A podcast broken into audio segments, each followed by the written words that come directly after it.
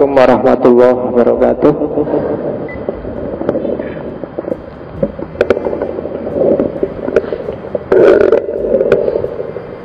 Eh, bismillahirrahmanirrahim. Alhamdulillahirabbil alamin. Alhamdulillah nahmaduhu wa nasta'inuhu wa nastaghfiruh wa na'udzu billahi min syururi anfusina wa min sayyiati a'malina may yahdihillahu fala mudhillalah wa may yudlilhu Allahumma sholli ala sayyidina Muhammad wa ala ali sayyidina Muhammad Amma ba'du uh, Bismillah Malam ini kita lanjutkan lagi Ngaji filsafat kita Yang ke 30 sekian. Saya lupa. Ya lumayan lah sudah Sudah banyak. Uh, Malam hari ini kita lanjutkan dunia filsafat dalam ranah eksistensialisme yang kelima. Untuk eksistensialisme yang kelima kita ketemu dengan seorang tokoh muslim Muhammad Iqbal Dulu di awal eksistensialisme kita ketemu dengan tokoh dari tradisi Kristen Soren Kierkegaard. Jadi kita awali dari eksistensialisme yang teistik dan kita akhiri dengan eksistensialisme yang teistik. Diawali dari percaya Tuhan di tengah-tengahnya anti Tuhan semua dan kita akhiri dengan Iqbal yang kembali pada Tuhan. Uh, Iqbal ya kita kenal beliau adalah tokoh Pakistan sebenarnya India karena India itu kan dulu pecahan dari eh Pakistan itu pecahan dari India. Jadi empat provinsi di India yang isinya mayoritas Muslim kemudian memerdekakan dirinya dan salah satu inspirator kemerdekaan Pakistan tahun 47 itu Iqbal dengan dipelopori oleh seorang sahabatnya yaitu Muhammad Ali Jinnah. Iqbal sendiri belum sempat mengalami ah, Pakistan merdeka karena dia meninggal tahun 1938 sementara Pakistannya sendiri merdeka tahun 47 14 Agustus. Jadi selisih tiga hari sama Indonesia yang 17 Agustus Bulannya. Kalau tahunnya ya selisih dua tahun. Uh, Kalau kemarin cerita-cerita eksistensialis tokoh-tokohnya berawal dari tokoh-tokoh baik-baik. Iqbal juga anak baik-baik sejak kecil. Hidupnya mulus, lancar, dia jadi jagoan mulai kecil sampai tua. Tidak pernah nggak enak Dia sukses terus. Jenius sejak kecil dan sampai meninggal juga jenius Kalau teman-teman baca sejarahnya Iqbal Tidak ada Dalam tanda petik loh ya Tidak ada kesusahan sedikit pun. Kalau dibandingkan dengan tokoh-tokoh sebelumnya Kayak Nietzsche kayak Jadi trauma sejarah dia tidak banyak ngalami dan ini mungkin kondusif dari sisi psikologinya sehingga pemikiran-pemikirannya cenderung positif bisa dibandingkan dengan tokoh-tokoh yang lain. Jadi salah satu cara untuk belajar tokoh itu makanya setiap skripsi atau tesis kan biasanya disuruh mencantumkan riwayat hidup itu biasanya sangat berkaitan dengan pemikirannya. Kalau hidupnya murung itu biasanya pikiran-pikirannya ya murung mesti. Kalau hidupnya ceria ya pikiran-pikirannya ceria. Biasanya. Oke Iqbal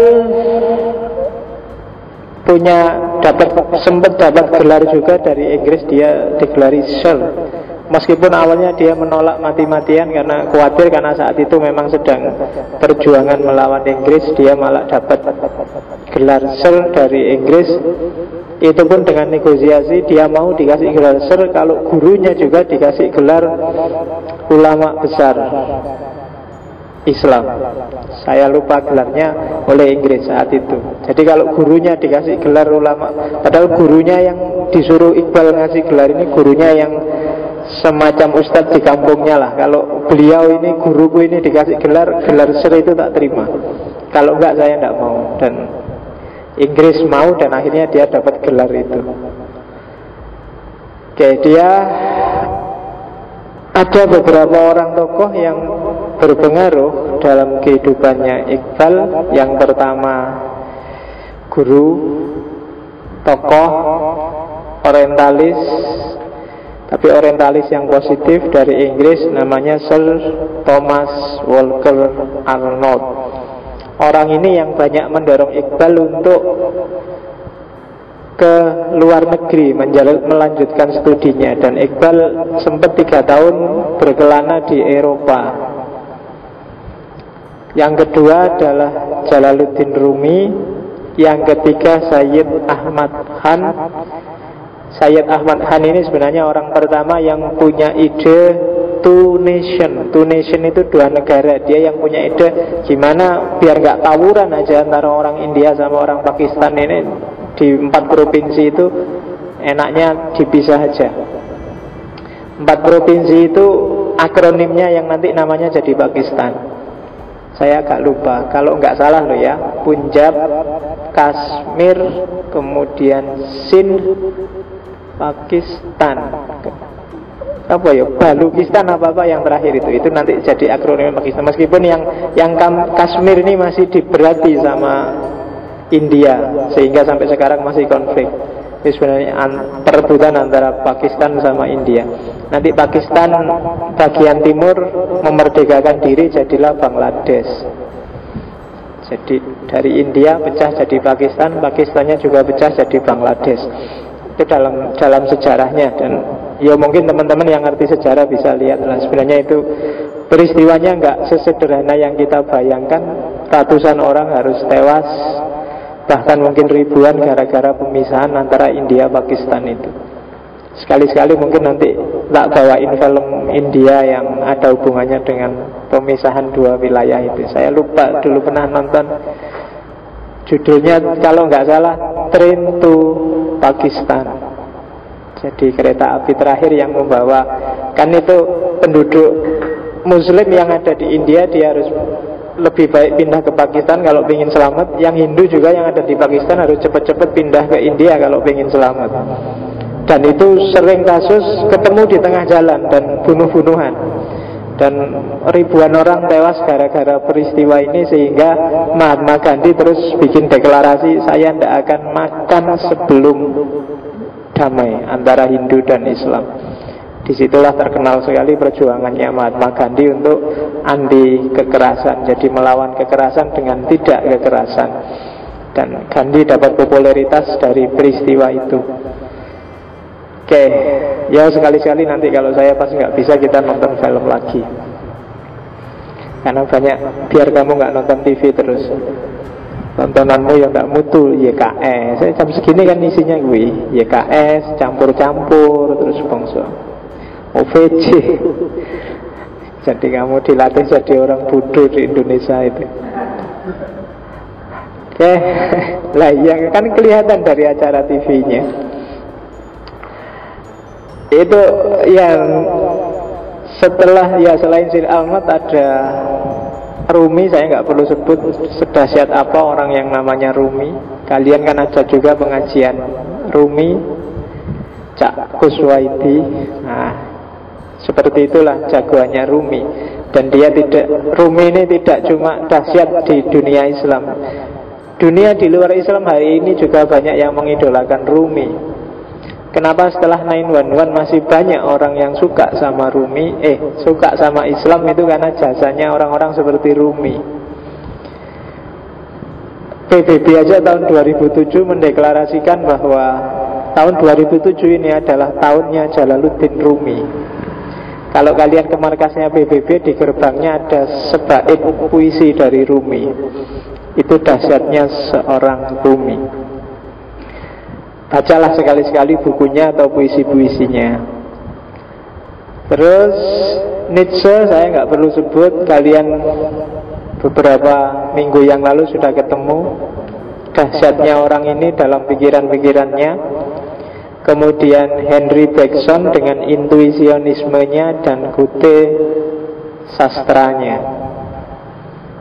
Jadi di luar keislaman dan nasionalisme dan komitmen jihad ijtihadnya seorang Iqbal ada beberapa tokoh yang bermain. Di situ tak sebut itu kalimat dipotong dari puisinya Iqbal Yang atas tentang Nietzsche, yang bawah tentang Rumi Kalau tentang Nietzsche dia bilang Jika engkau nada gemulai Jangan datang menghampiri Jadi kalau kalian Orang yang hatinya lemah Ngamuan, nggak sabaran Tersinggungan Jangan baca Nietzsche. Mesti kalian marah-marah pokoknya ateis, kafir, murtad masuk neraka soalnya mesti itu nanti ketemu Nietzsche itu. Maka katanya Iqbal kalau engkau nada yang gemulai jangan datang menghampiri. Tangannya berlumur darah setelah membersihkan salib sang Mesia kan Iqbal yang apa? Nietzsche yang membunuh Tuhan di Barat itu. Tuhan sudah mati. Maka dalam puisinya Iqbal tangannya masih berumuran darah habis dia bunuh Tuhan itu. Terus hatinya adalah hati seorang mukmin meskipun otaknya kafir. Loh itu Iqbal loh yang ngomong bukan saya. Jadi dia membunuh Tuhan itu Tuhan yang historis kan Tuhan yang ternyata memperbudak manusia Apa iya Tuhan itu seperti itu dan dibunuh oleh Nietzsche. Kalau di puisi, Nietzsche kan juga sering pakai aforisme, pakai puisi. Kalau Nietzsche bilang, apa kamu nggak bau bangkainya Tuhan? Apa kamu nggak baru saja kita kermasi Tuhan itu? Itu Nietzsche. Dan bagi Iqbal sebenarnya hatinya mukmin.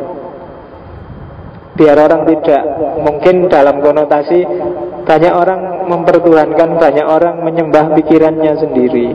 Yang difanatiki, yang disakralkan adalah pemahamannya sendiri Yang seperti ini harus dibunuh Hidupkanlah tauhid Yang Tuhan sejati yang satukan Cuma otaknya kafir Sinitse ini Meskipun hatinya mukmin. Kalau tentang Rumi dia bilang itu tak potong aja dari puisinya diilhamkan oleh seorang piawai Jalaluddin Rumi jiwanya sumber api menyala. Aku hanyalah bara terpesona yang meluap menjadi api membara. Puisi kalau bagus itu diterjemahkan ke bahasa Indonesia juga bagus. Padahal itu terjemahan dari Persia, Persia diinggriskan terus Inggris diindonesiakan oleh Abdul Hadi WM.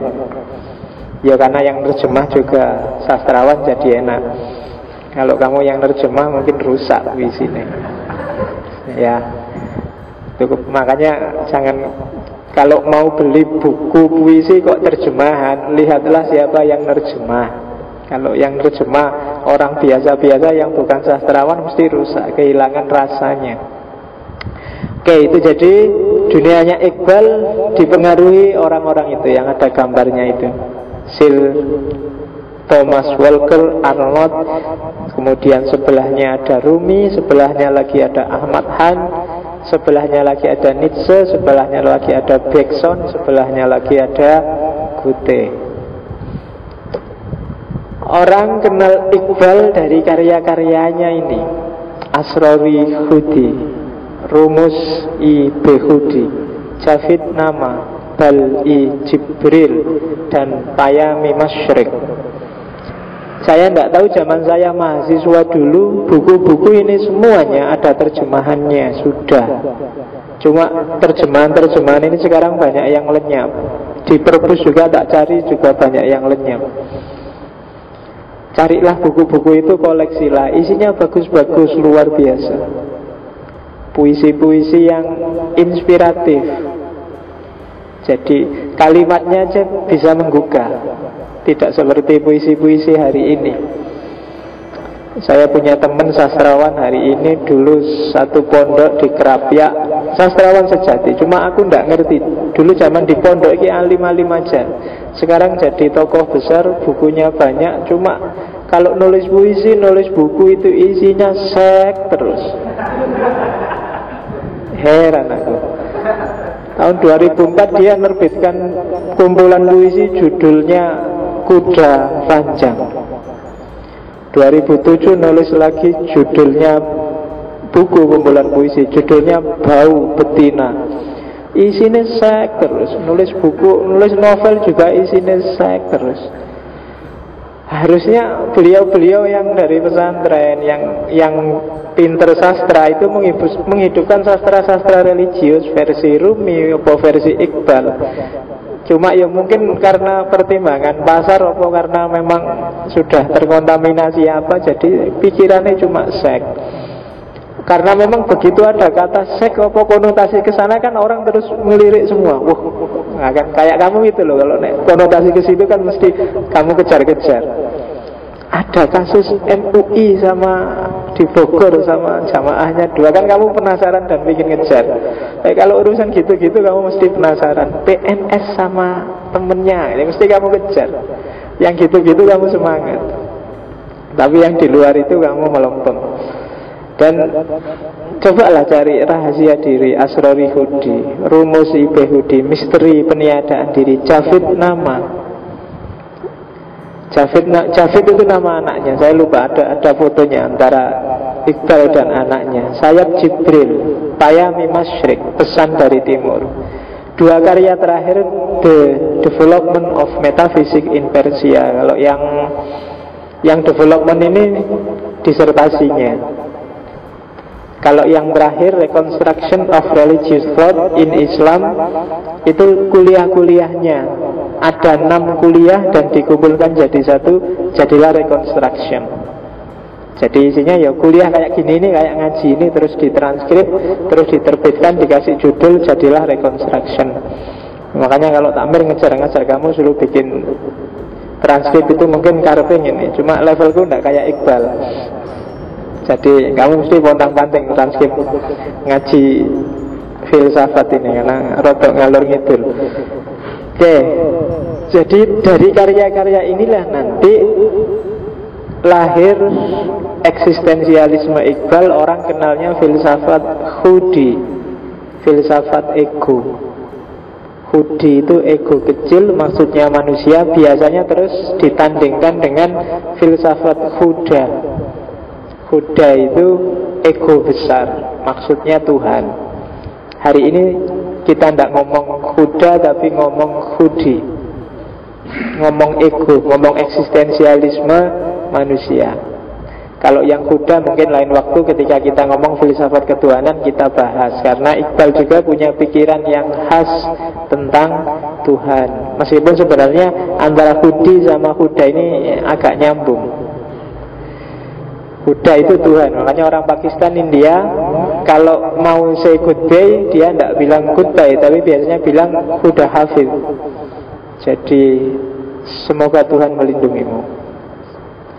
Itu untuk bilang goodbye. Kalau Indonesia kan bilangnya selamat tinggal Sampai jumpa. Nah kalau orang Orang sana malah mendoakan jadi Huda Hafid Semoga Tuhan melindungimu. Nah, Besok kita ganti lah Kalau kita mau berpisah Jangan selamat tinggal Sampai jumpa Bye bye Itu kan. Film sekali kan yang kayak gitu Kamu gantilah agak. Selamat apalah Jangan selamat tinggal ya Semoga dijaga oleh Allah Semoga. Baru setelah itu Assalamualaikum. Oke Itu tradisi sana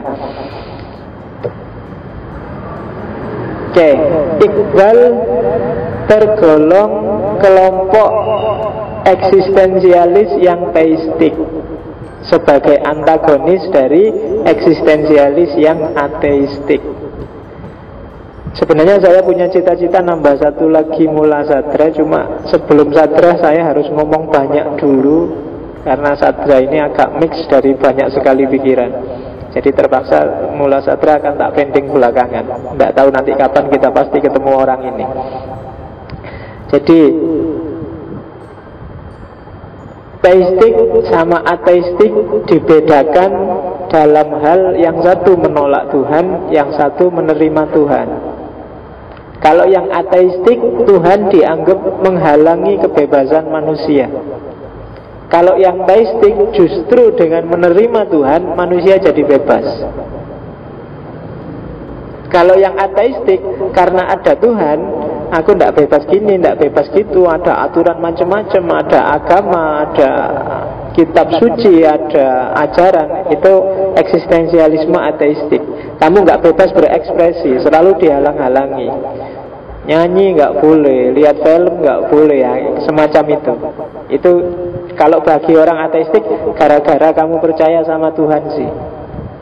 Coba nggak percaya Tuhan Urusannya lebih simpel. Karena ada Tuhan terus jadi jelimet Kebebasanmu terpasung. Kalau teistik sebaliknya Justru dengan percaya pada Tuhan Kita terbebaskan. Kalau kita tidak percaya Tuhan Hidup kita banyak sekali batas Termasuk batas yang paling jelas itu mati. Tapi kalau kita percaya Tuhan mati itu ternyata juga bukan batas. Masih panjang hidup sesudah mati. Ketika kita percaya Tuhan. Kalau kita tidak terikat oleh Tuhan Kalau katanya baik Pasti kita terikat oleh banyak hal yang lain Justru karena kita terikat oleh Tuhan yang transenden Kita bisa bebas di dunia yang imanen Tapi kalau kita nggak terikat oleh Tuhan yang transenden Biasanya akan banyak hal yang lain yang mengikat kita di dunia imanen. Orang orang katanya orang teistik orang justru percaya Tuhan itu dirinya jadi bebas, mau apa-apa nggak takut.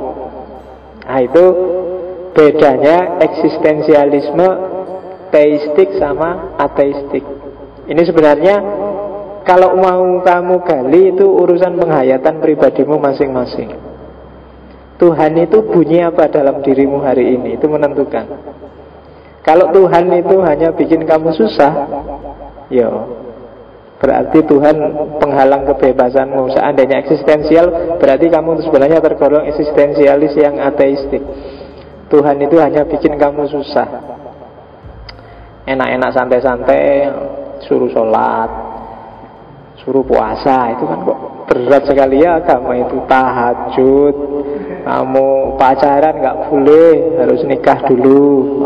Jadi kamu merasa ini terkungkung sekali gara-gara ada Tuhan. Nah, secara eksistensial terus berarti kamu eksistensialisme yang Tuhan jadi penghalangmu Ya buktinya gampang kan? Semua yang diperintah Tuhan Kalau rasanya masih beban bagimu Berarti memang Tuhan menghalangmu Ya kan?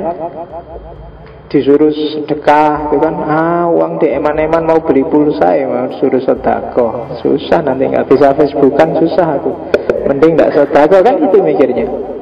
Lagi enak-enak nyantai-nyantai nonton TV ngerokok-ngerokok adan Allah baru sebentar nongkrong habis maghrib sudah adan isa dan kamu nggak kaget kan adan isa ya adan lagi. Jadi adan itu bikin kamu geruneng oke subuh lagi enak-enak tidur adan. Ramadan lagi nggak makan mulai pagi sampai maghrib. Ah, kok berat sekali ya agama itu. Jadi Tuhan kamu lihat di sisi itunya. Padahal aku ya Tuhan butuh sholatmu sholatmu ya kualitasnya kayak gitu aja. Puasamu juga begitu enggak sebenarnya yang butuh kamu cuma kamu nggak merasa itu bagi kelompok ateisme ateistik justru dengan itu semua kita bebas, kita terbebaskan. Kita ketemu eksistensi, kita ketemu jati diri. Tapi kebalikannya bagi ateis, Tuhan itu hanya jadi variabel penghalang. Ya kan? Pacaran mau gandengan, ah nggak boleh ini sama Allah, nggak jadi gandengan. Wah, coba aku nggak percaya sama. Nah itu jadi jadi penghalangmu, kamu nggak bisa ngapa-ngapain gara-gara Tuhan. Itu eksistensialisme ateistik sebenarnya. Kamu setuju dengan Nietzsche berarti bahwa Tuhan itu bikin kamu jadi budak. Karena kemarin saya ada jejer sama beliaunya yang agak berpikirnya keras, ada acara seminar, terus seminar itu dibuka pakai tarian. Wah dia nggak mau lihat pokoknya. Nggak boleh kayak gitu itu Pak Faiz Haram ada tarian yang nari perempuan lagi susah Wah kasihan ya Pak. Berarti mesaknya beliau ini Jadi dia tersiksa sepanjang ada tarian itu. Ngelirik aja nggak berani Pokoknya menunduk. Bagi dia nggak boleh. Terus tak tanya ya kalau gitu nggak boleh gitu. Boleh Pak Faiz gitu. Itu cuma yang Islami. Tak pikir pikir yang Islami gimana ya? Nggak boleh ada suara perempuan, nggak boleh lenggak lenggok, nggak boleh auratnya terbuka. Kalau auratnya tertutup masih bisa. Perempuannya nggak suara nggak bisa, tapi nggak boleh lenggak lenggok terus tariannya jadi gimana? Apa terus nengarap terus meneng gini aja? Orang situ nari kui. Ya kan ada yang kayak gitu. Oke, jadi dan ini kadang-kadang kayak gini itu sosialisasinya sejak kecil loh Tuhan jadi beban itu. Hari ini saya lihat banyak. Kemarin waktu pulang kampung di rumahnya family itu anak kecil-kecil banyak. Mau maghrib lagi seru-serunya nonton film apa itu. Begitu wah wah begitu adzan maghrib. Wah adzan wis atan barang? Wes wes itu. Nah tapi anak-anak sejak kecil sudah dilatih benci sama adan ya, lagian TV itu juga gitu film-film gitu mesti pas kan waktunya mau adan jadi kamu terlatih sekarang jadi benci adan padahal kalau zaman saya kecil itu mau maghrib itu sudah dilanggar semua sudah rame langgarnya sekarang tidak ada setiap anak sudah di depan TV jadi kamu dikondisikan untuk Tuhan itu jadi beban. Sehingga kalau ingin eksis Tuhan harus ditinggal. Sistem hari ini kelihatannya mengarah ke sana dan itu yang diberontak oleh kelompok eksistensial teistik seperti Iqbal dan kawan-kawan. Masa sih gara-gara Tuhan kok jadi kayak gitu? Justru Tuhan itu ngirim banyak aturan biar kita bebas. Misalnya kamu dibolehkan kayak tadi pacaran seks bebas lu pas waktu seksnya bebas tapi bebas kalau dalam eksistensial kan ada pertanggungjawaban setelah itu kamu akan masuk penjara yang sangat besar dan sangat sempit namanya pertanggungjawaban dan itu jauh lebih sengsara dibandingkan ketika tadi kamu belum ke sana Ketika itunya sih bebas dan agama bermain di sini loh. Hati-hati kalau ini kamu lakukan, pertanggungjawabannya justru lebih memenjarakan kamu. Ngomong jelek, lu bebas kamu ngomong jelek, tapi begitu kamu ngomong jelek, tanggung sendiri resikonya. Mungkin di masyarakat namamu jatuh, temanmu juga males deket-deket, ah, cangkem elek gue. Sedih gitu. Resikonya tadi kamu bebas memang ngomong jelek. Wong itu hakmu kok ngomong jelek. Tapi setelah kan di eksistensial itu Kebebasan kan Ekuivalen dengan pertanggungjawaban.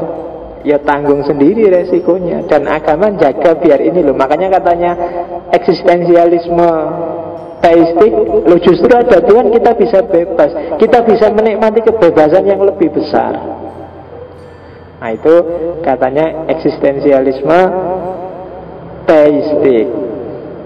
Sekarang kita lihat Iqbal. Karena Iqbal ini eksistensialis, maka seperti semua tokoh filosof eksistensial yang lain, Iqbal ini anti esensialisme. Anti esensialisme itu kalau di Iqbal jelendrenya seperti itu. Yang pertama, tidak ada yang universal. Realitas ini di level apa pun berubah. Sifatnya evolutif dan ada tujuannya. Ada arahnya perubahan ini ya. Karena ini yang Tuhan yang menciptakan secara sengaja maka ada perubahannya. Jadi evolutif sifatnya berubah pelan-pelan ya kayak kayu ini kan kelihatannya tetap tapi kan dia berubah. Ngulet atau semakin renggang ini dulu mungkin bikinnya nggak renggang sekarang jadi renggang. Hidup seperti itu. Kamu juga begitu manusia apalagi berubah kok. Kalau nggak percaya kamu cermati dirimu dulu mulai SD seperti apa SMP SMA sekarang jadi mahasiswa kayak gimana pasti ada perubahan. Dan itulah hakikat kehidupan jadi hakikat kehidupan adalah tidak ada hakikat. Tidak ada esensi. Dulu yang kamu anggap bagus mungkin hari ini tidak biasa-biasa aja Atau malah jadi jelek. Dulu kamu dikasih uang seribu Mungkin senengnya setengah mati Wong kamu masih umur lima tahun. Hari ini dikasih seribu Kamu geleng-geleng kepala. Parkir dua ribu Kencing dua ribu. Buat apa uang seribu? Karena kontakmu hari ini Tuh. Dulu kamu sukanya temen itu cowok-cowok Seneng lah rame CS Nah sekarang sudah beda kan? Dulu kalau ada cewek kamu ah, suka sama cewek Ngapain cewek? Sekarang sudah mahasiswa malah yang dicari cewek.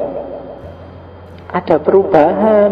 Ya pasti Dulu kamu baru dari kampung masuk Jogja Dari desa, dari pondok yang deso masuk Jogja Tiap hari mesti istighfar kamu Ya kan lihat orang pakai rok mini Astagfirullahaladzim Lihat temenmu pacaran. Astagfirullahaladzim Pacarannya masuk kamar lagi. Astagfirullahaladzim Kamu naik bis jejer sama orang pakai rok mini lagi. Astagfirullahaladzim Oh pokoknya kamu istighfar mulai subuh sampai maghrib. Tapi sekarang tiga tahun di Jogja Dua tahun di Jogja berubah sudah kalau dulu astagfirullah sekarang kalau nggak ada malah nyari. Kalau naik bis nyari yang duduknya jejer. Alhamdulillah masih ada yang duduk di sebelahku yang ah, mesti gitu.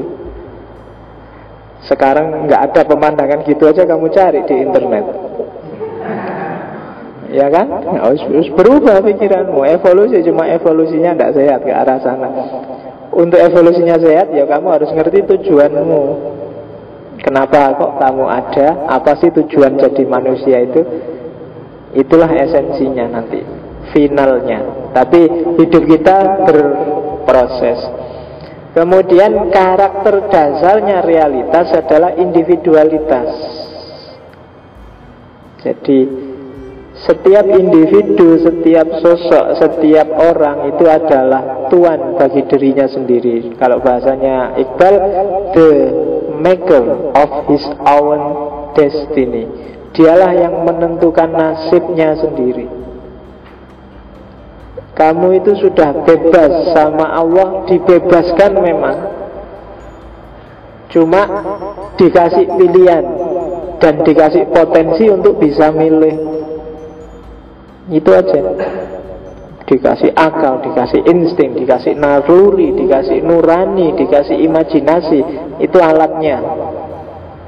Terus dikasih petunjuk Quran, dikasih Nabi. Urusan kamu ikut Nabi, ikut Quran, monggo itu urusan. Mau kamu bebas kok. Jadi hidup itu hakikatnya penentunya kamu. Tidak bisa kamu wakilkan pada orang lain. Kamu baik, ya berarti kamulah yang milih yang baik. Kalau kamu jelek, kamu sendiri yang milih yang jelek. Itu kedua, anti teori anti esensialismenya Iqbal. Teori anti esensialisme yang ketiga, hidup itu absurd. Kenapa absurd? Karena makna lama yang kita pahami sering kali tidak relevan untuk masa kini.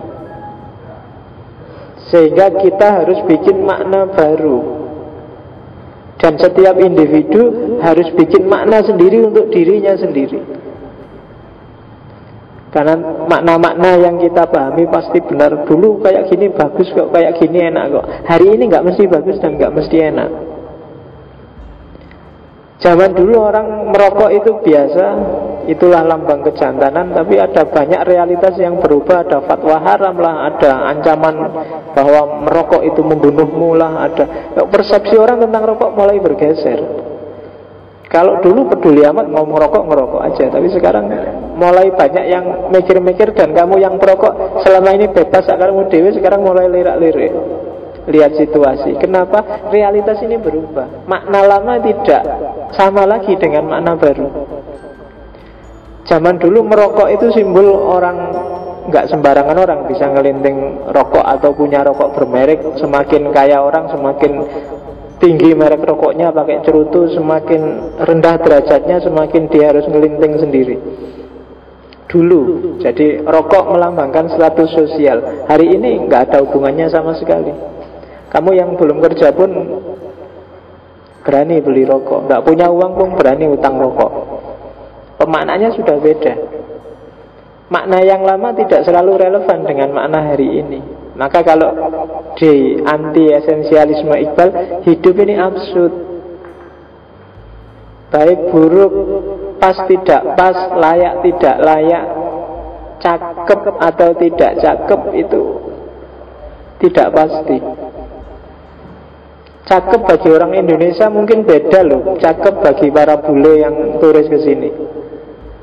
Buktinya bule-bule yang ke sini itu biasanya nyari pasangan yang ireng-ireng, ledek-ledek.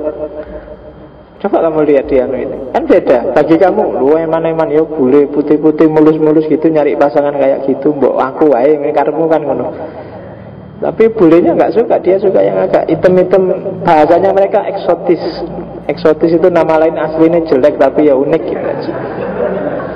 Jadi kalau ada orang banyak pendapatmu, aku cakep nggak? Jangan bilang jelek, kasihan bilang aja eksotis. Itu sebenarnya mau ngomong jelek. Atau ya kalau kamu nggak tega bilang eksotis, nanti dia tahu bilang aja enggak. Kamu itu khusus, limited edition.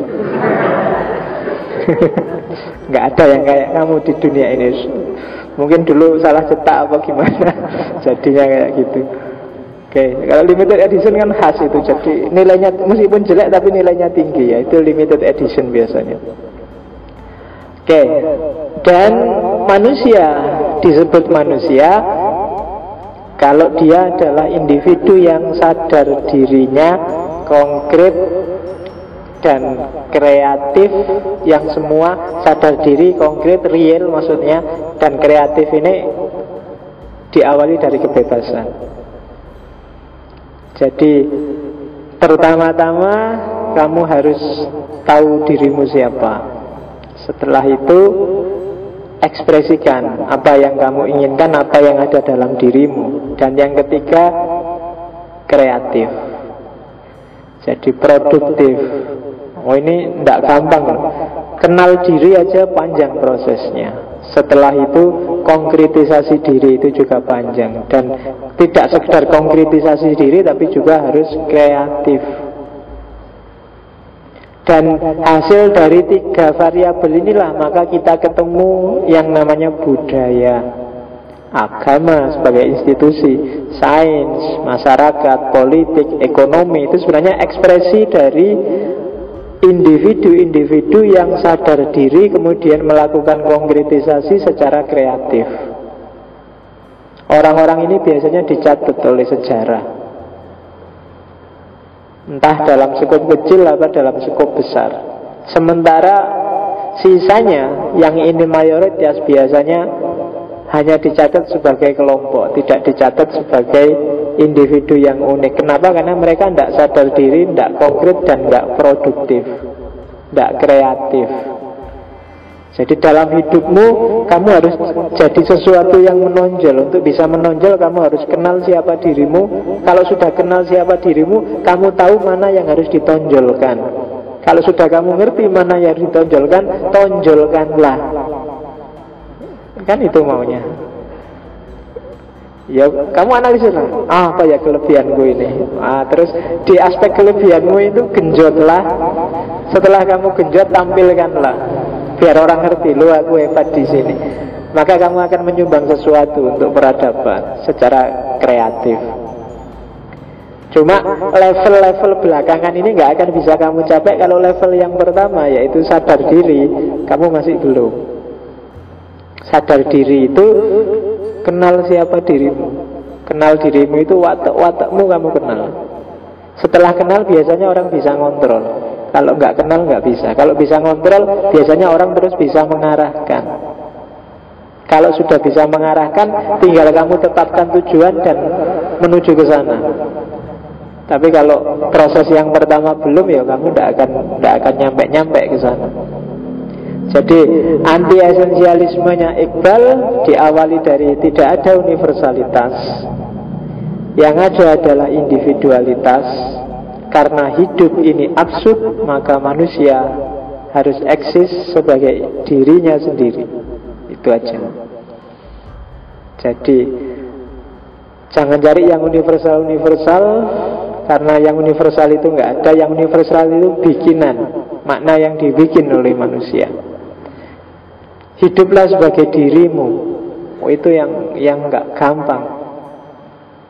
Nabi juga mengajarkan kita sering untuk hidup jadi diri kita sendiri, tidak niru-niru. Oke ya.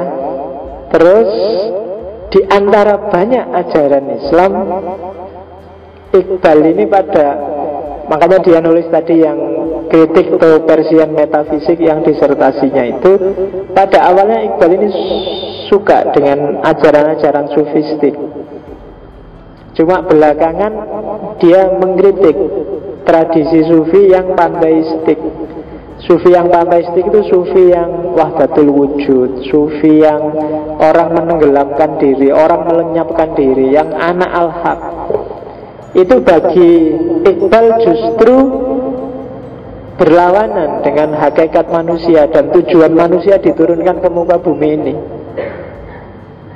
Manusia diturunkan itu eksis biar jadi dirinya, biar jadi manusia yang mengenali Allah, yang menomorsatukan Allah. Lah kok gabung lagi sama Tuhan itu gimana? Wong diciptain kan Allah bilang kuntu kanzan mahfiyan faholaktul holko fauritu an urofa faholaktul holko jadi aku itu hasanah tersembunyi. Aku ingin dikenal maka aku ciptakan makhluk. Itu kan hati kursi itu kan. Dan makhluk itulah nanti yang mengenali aku.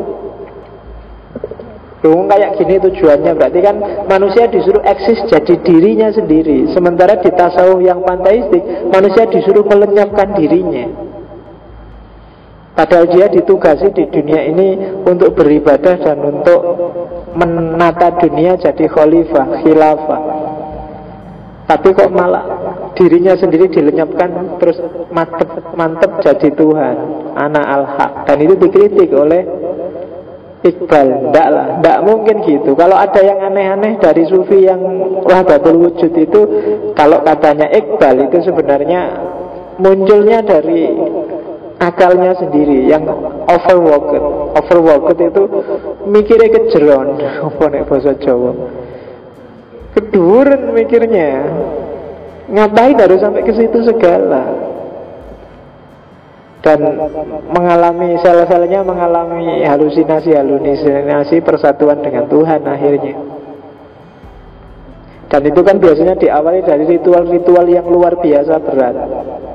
Dan ritual yang luar biasa berat itu kadang berpengaruh terhadap pikiran, terhadap otak Dan itu mungkin kalau di Iqbal mungkin ya itu antara yang melahirkan imajinasi-imajinasi Karena overworked Akalnya dipaksa aneh-aneh. Ya Kayak kan coba torekot itu kan?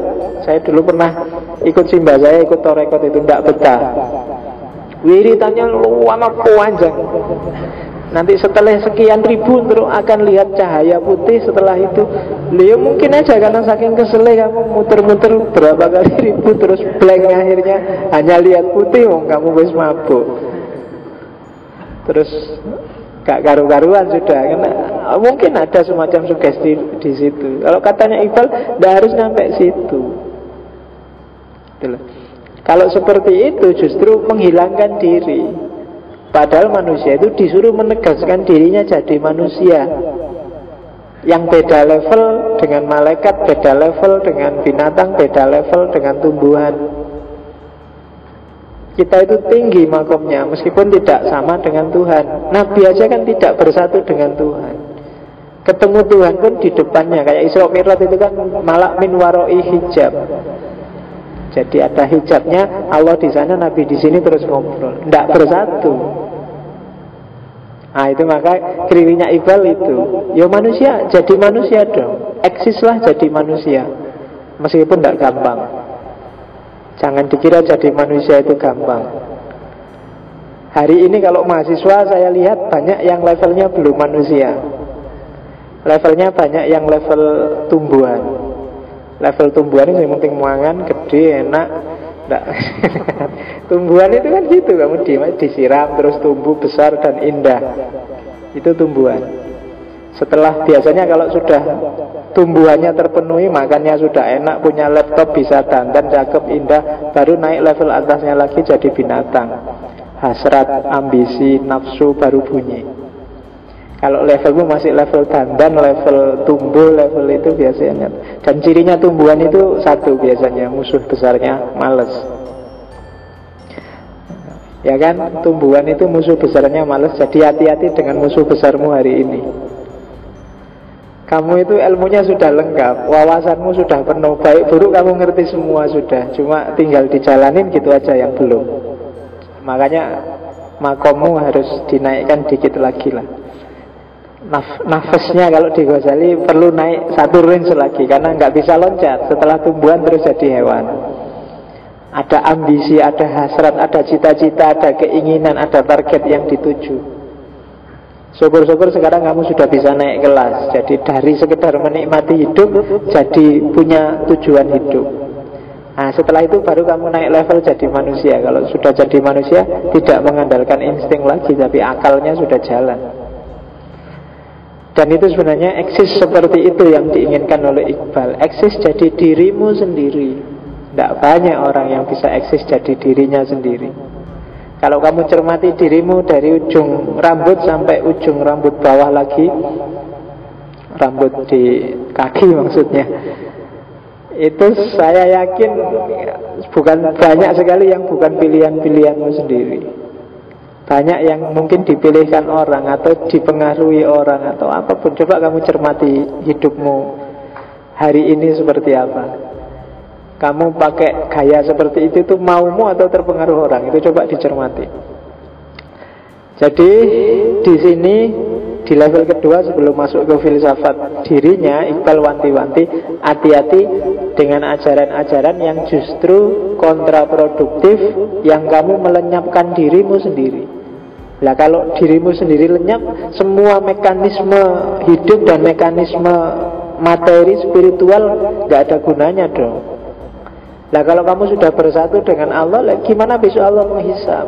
Gimana? Semua urusan jadi kacau sudah gak karu-karuan Urusan sholat, zakat, puasa, ibadah Urusan hubungan sosial, urusan Tidak karu-karuan. Sudah kalau manusia Sudah masuk ke wilayah yang tidak jelas.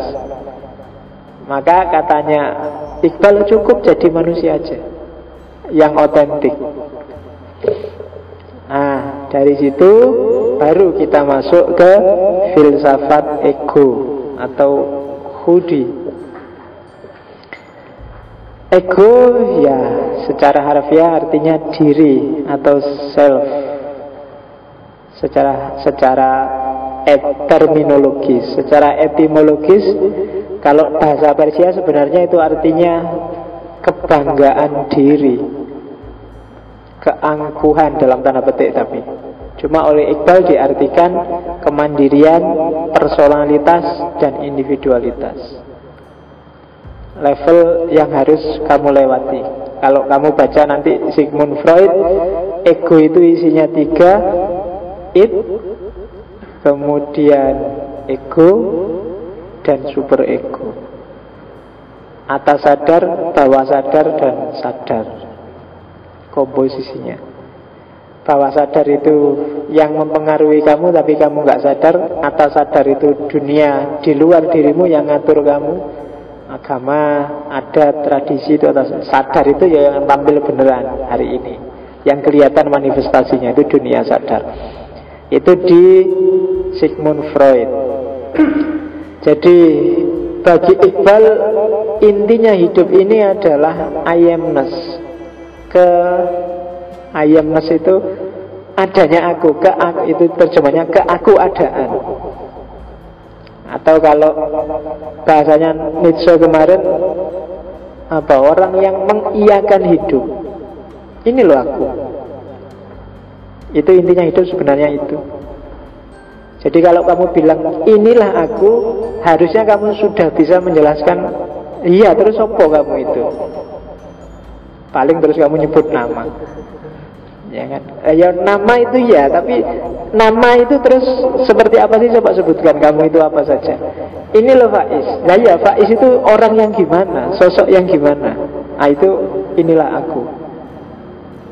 Makanya Islam kan ada hadis itu yang bilang bahwa bukan laki-laki yang bilang ini bapakku tapi Laki-laki sejati itu berarti kamu sudah eksis jadi manusia. Kalau kamu sudah bisa tegas bilang Ini loh aku itu.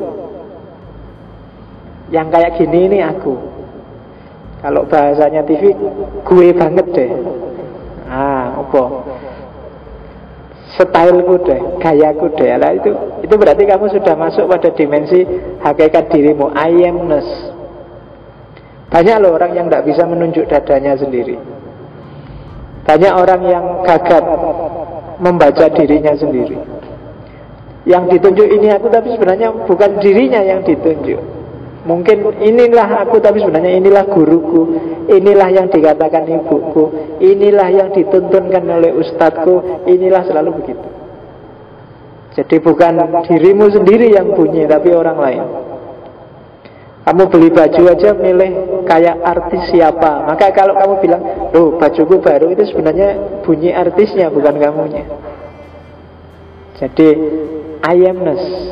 Setiap objek punya inti sendiri-sendiri Keberadaannya masing-masing. Dan untuk manusia intinya adalah I amness. Yang di dalamnya ada self Atau ego. Oke ya Meskipun sehingga istilah angkuh ini kalau di Indonesia ego itu diadopsi terus jadi egois. Orang yang mementingkan dirinya sendiri. Oke. Mementingkan dirinya sendiri itu sebenarnya sah. Asal tidak ditambahi selalu kalau sudah selalu sudah asosial. Tapi urusan apa pun pertama-tama memang pentingkan dirimu sendiri dulu. Jangan keburu mikir orang lain. Kamu sudah beres belum? Kan gitu. Kamu sudah nyata belum? Kamu sudah eksis belum? Nggak ribut dengan yang lain dulu. Pentingkan dulu dirimu itu maksudnya. Cuma egois kalau di Indonesia konotasinya terus geser jadi sakar PDW ah kamu egois. Masa itu biasanya terus konotasinya sesuka hati sakar PDW kalau di Iqbal maunya bukan itu. Kamu harus mementingkan dirimu sendiri untuk bisa eksis. Karena sebelum dirimu sendiri eksis kamu tidak bisa berinteraksi dengan orang lain sebagai dirimu. Nah itu definisinya ego. Cirinya ego Secara umum kalau kamu ingin ngerti Ciri paling gampang untuk mendeteksi ego adalah Kalau bahasanya Iqbal Kesendirian yang esensial. Sebenarnya arahnya menuju ke yang namanya rasa Pengalaman batin. Kalau fisik itu manifestasinya. Tapi kalau kamu ingin paham dirimu Berarti kejarlah pengalaman-pengalaman batinmu selama ini Untuk mendefinisikan dirimu Makanya istilahnya kesendirian yang esensial. Oh, itu kan istilah yang luar biasa. Kesendirian sendiri tapi tidak kesepian, tapi esensial. Jadi penghayatan hidup yang hanya aku loh yang mengalami, hanya aku loh yang merasakan. Orang lain nggak merasakan, nggak bisa. Yaitu contohnya sakit, kecewa, gembira, itu kan hanya kamu yang merasakan. Orang lain nggak merasakan. Seenak-enaknya cerita tentang pacaran Lebih enak yang ngalami langsung pacaran. Ngerti. Ya saya nggak ngerti pacaran itu enak apa enggak Kamu yang pengalaman lebih ngerti. Saya anak baik sejak dulu. Jadi nggak ada orang lain ngerti kamu itu nggak mungkin. Kamu tidak bisa mengharapkan orang lain membacakan siapa dirimu dari luar nggak bisa. Yang paling ngerti dirimu hanya kamu. Kalau kamu sendiri nggak mau baca nggak bisa. Eh, friend, ayo bro, tolong bacain aku kayak gimana. Dia bisa komentar tapi nggak akan bisa masuk ke kedalaman penghayatan batin. Hanya kamu yang tahu. Maka jalan paling gampang untuk mengenali ego itu kesendirianmu sendirian yang esensial. Nah, jadi kalau kamu lagi di kos-kosan sendirian, terus males keluar ngapa-ngapain di SMS teman, ngapain aja di kos sedang menikmati kesendirian yang esensial. Khas ya kalimatnya luar biasa. Jadi kesendirian yang tidak jomblo tapi esensial, jomblo tapi esensial. Nah, teorinya Iqbal berarti kan dipakai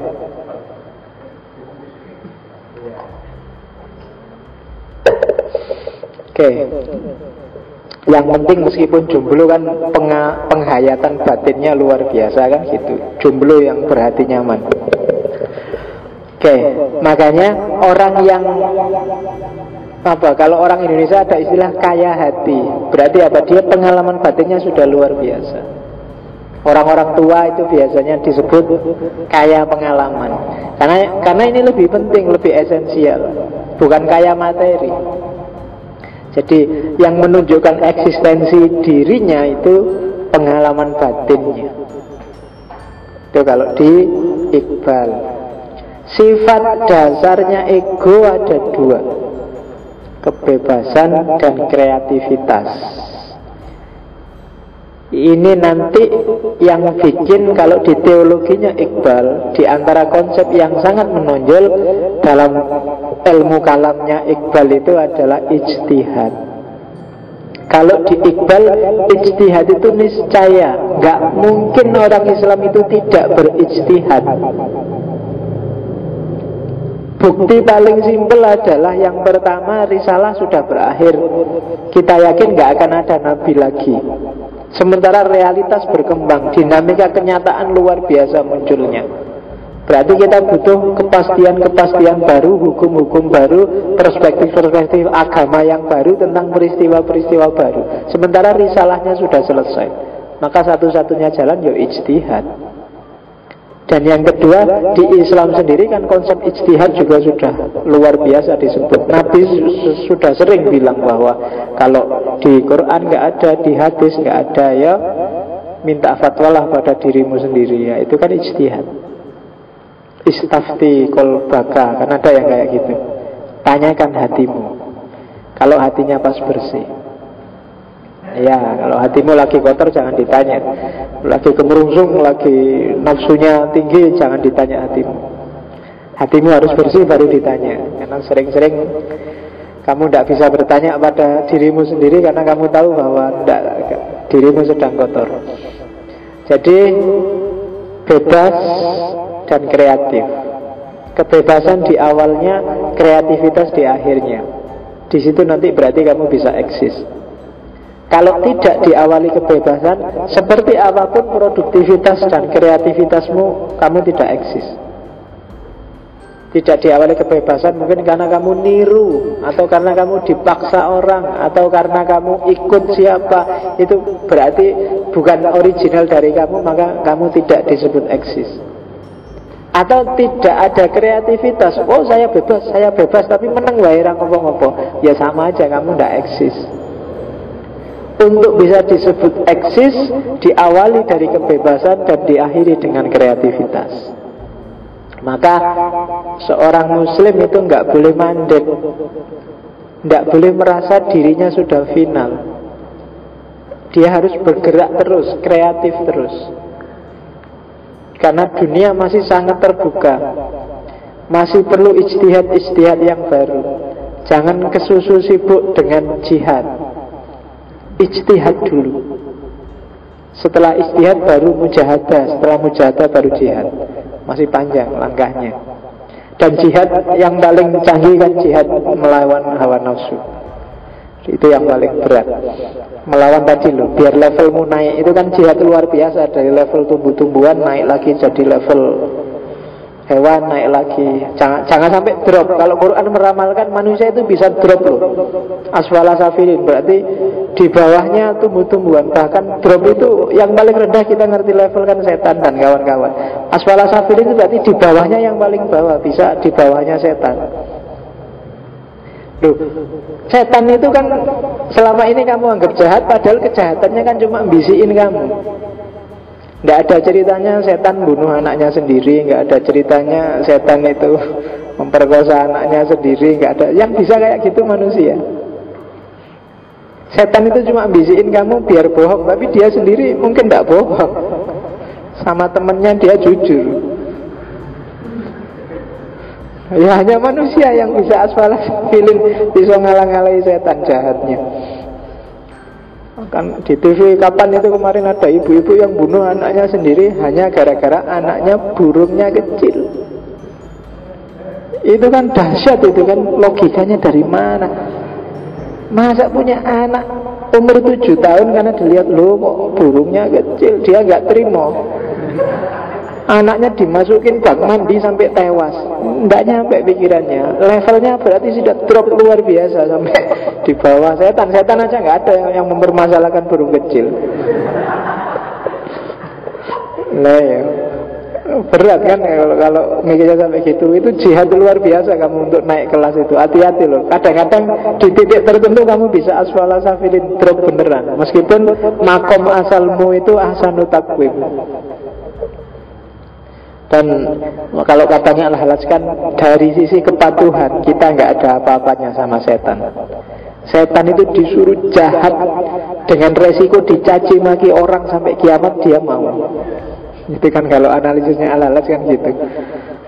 Hanya demi memenuhi perintahnya Allah. Oke, itu sifat dasarnya ego. Variabelnya ego sekarang. Ini yang Kalau katanya Iqbal variabel ego paling tidak ada lima. Ada self reliance yang kedua self respect yang ketiga self confidence yang keempat self preservation yang kelima self assertion. Yang pertama saya tidak tahu biasanya self reliant itu maksudnya ya percaya diri. Percaya diri itu kan siap bersandar pada dirimu sendiri, kamu nggak mengandalkan orang lain. Itu self reliance. Bukan self saya biasanya percaya diri kan kamu self confidence. Kalau saya lebih pasnya self reliance. Jadi kamu tidak bergantung pada apa pun kecuali dirimu sendiri.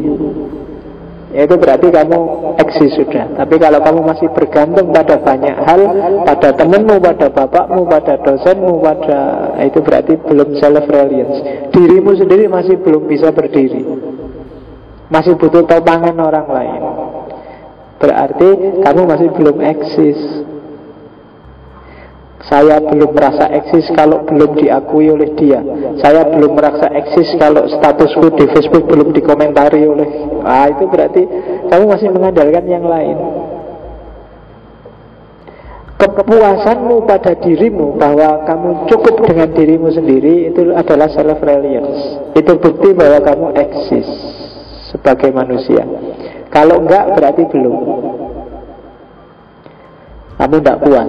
Yang kedua self respect Kamu menghargai dirimu.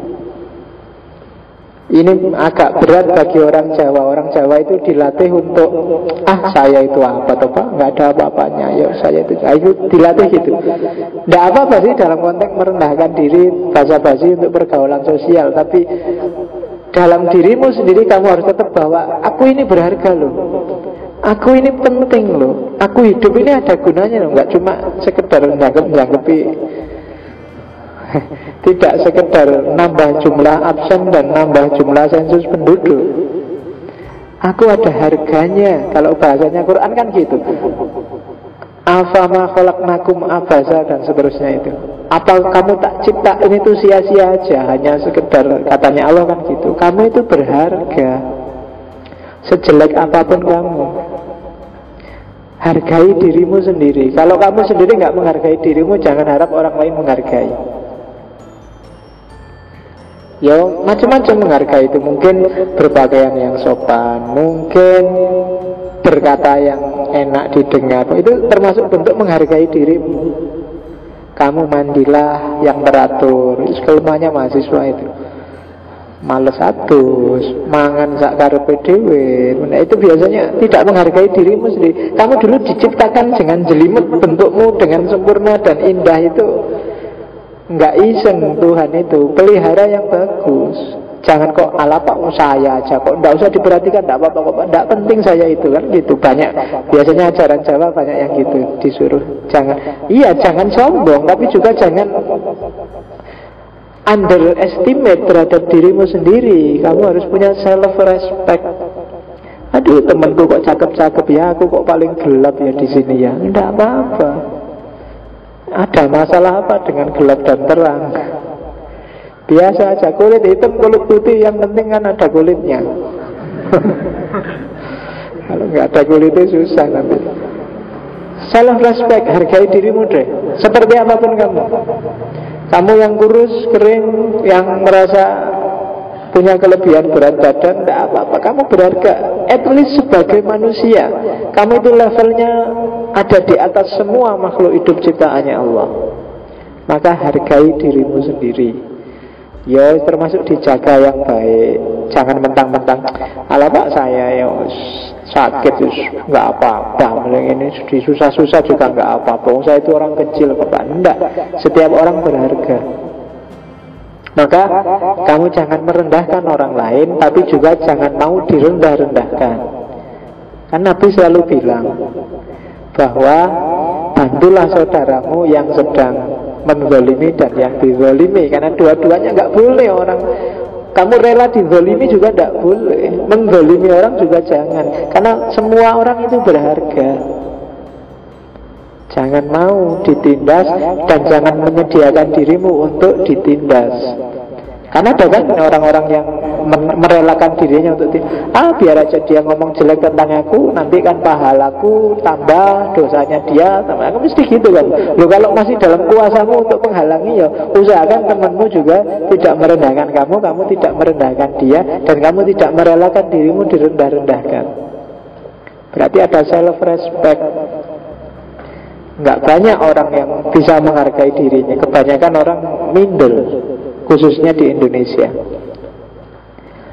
Kemudian setelah itu self confidence yakin pada dirinya sendiri. Aku bisa. Kayak kamu kalau nonton Benteng Takeshi itu loh. Aku bisa terus loncat terus kecemplung. Tidak apa-apa. Tapi kan sudah yakin duluan. Habis kecemplung, wah iya saya tadi kok kecemplung. Kenapa tadi kecemplung? Ya, lucu kan malahan. Nggak tahu ya sambil ketawa-ketawa. Tapi kan besok ikut lagi loh. Aku bisa kecemplung lagi. That's life. Tapi kamu punya self confidence Itu uniknya orang Jepang kalau bikin acara kan itu, Menginspirasi.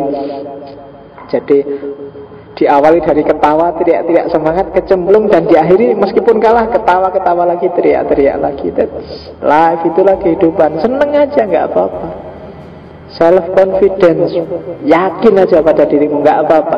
Kamu dapat nilai E nggak apa-apa. Nilai E itu tidak menentukan Masa depan.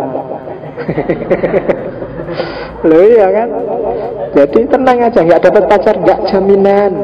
Yang gonta ganti pacar biasanya nanti juga Dapatnya gitu-gitu aja nggak dapat juga. Besok siapa ngerti dapat itu. Jadi percaya diri aja yakin aja nggak apa jangan jangan gampang minder. Toh segalanya sudah ada yang bikin skenario kan gitu. Jawaban terakhirnya. Jadi yakin aja pada dirimu. Nggak apa-apa. Nggak ada masalah yang nggak ada jalan keluarnya. Pasti pada saatnya kan gitu. Temenmu uangnya banyak. Ah uang tidak menentukan Punya pacar, ah punya pacar kadang-kadang malah sumpah Terus apalagi ayo Yang bikin kamu iri pada orang lain. Punya mobil bagus, alah mobilnya cuma kaleng. Sebagus apa pun mobil kan cuma kaleng. Meskipun kalau disuruh milih ya saya tetap milih mobil yang bagus. Hanya karena nggak punya alah mobil cuma kaleng. Jadi self confidence Kuliah tidak lulus-lulus temenku kok pinter-pinter nggak apa-apa. Ijazah kan nggak menentukan masa depan. Kadang-kadang yang IP-nya tinggi juga sama-sama nganggur Sama-sama susah cari kerjaannya. Nah, Kalau gitu kan kamu optimis. Begitu kamu down, minder, drop Kamu sudah kalah sebelum bertanding. Itu loh. Yakin aja. Urusan kalah ya bangun lagi sambil ketawa-ketawa Loncat lagi kan Kayak benteng Takeshi itu yang keempat, self-preservation. Karena tadi sudah kamu hargai, ya sekarang dijaga dong. Jangan dirusak-rusak. Hindari semua aktivitas yang secara sengaja merusak dirimu. Banyak. Kalau di agama rumusnya satu yaitu walatus ribu. Jangan berlebihan. Banyak hal yang berlebihan itu biasanya merusak. Makan itu wajib, tapi kalau berlebihan jadi haram. Minum juga begitu. Pacaran itu enak, tapi kalau berlebihan mesti menyusahkan. Ya kan? Kuliah itu bagus, tapi berlebihan juga ngaji filsafat ini ya mungkin lumayan, tapi berlebihan misalnya nanti kita akhiri jam 12 malam itu kamu aja yang di sini sampai jam 12 saya tak pulang. Tidak nyaman. Jaga dirimu baik-baik. Dipelihara, mandi, makan. Jangan direndah-rendahkan Kalau sakit ya berobat. Self preservation Kenapa? Karena kamu berharga. Jaga yang baik. Makanya di Quran kan ada walatulku biaidikum ila tahluka. Jangan konyol. Jangan bunuh diri Jadi konyol itu milih susah. Wong ada jalan enak kok kamu milih susah? Pilih yang enak. Self preservation. Tujuannya agama juga dalam rangka untuk menjaga dirimu juga. Maka jagalah dirimu. Dan yang terakhir Self assertion. Penegasan diri. Penegasan diri itu tadi loh. I amness Ini loh aku Aku orangnya A, B, C, D, E. Kalau bergaul dengan aku Watakku gini, gini, gini loh. Gayaku kayak gini, modelku ini Aku suka ini, nggak suka ini, dan seterusnya. Itu I amness Penegasan diri. Jadi percaya diri, menghargai diri Yakin pada diri sendiri Menjaga diri sendiri Dan menegaskan keberadaan diri. Itulah variabel-variabel ego. Jadi dirimu sendiri tidak terpengaruh, tidak berkiblat, tidak ikut-ikutan yang lain. Tidak bau apa? Tidak bau barat, tidak bau Arab, bau Indonesia. Sebenarnya ini ajarannya Nabi. Nabi itu kalau mau, mungkin dulu Islam itu dibikinkan kostum khusus inilah kostumnya Islam khas. Tapi kan enggak, Nabi sudahlah yang penting menutup aurat sesuai perintah agama, bajunya ya yang selama ini dipakai. Enggak ada model baju baru khas Islam. Itu kan kostum sebelum Islam ada juga seperti itu bajunya Nabi. Karena Nabi menghargai identitas dirinya, identitas lokalitasnya.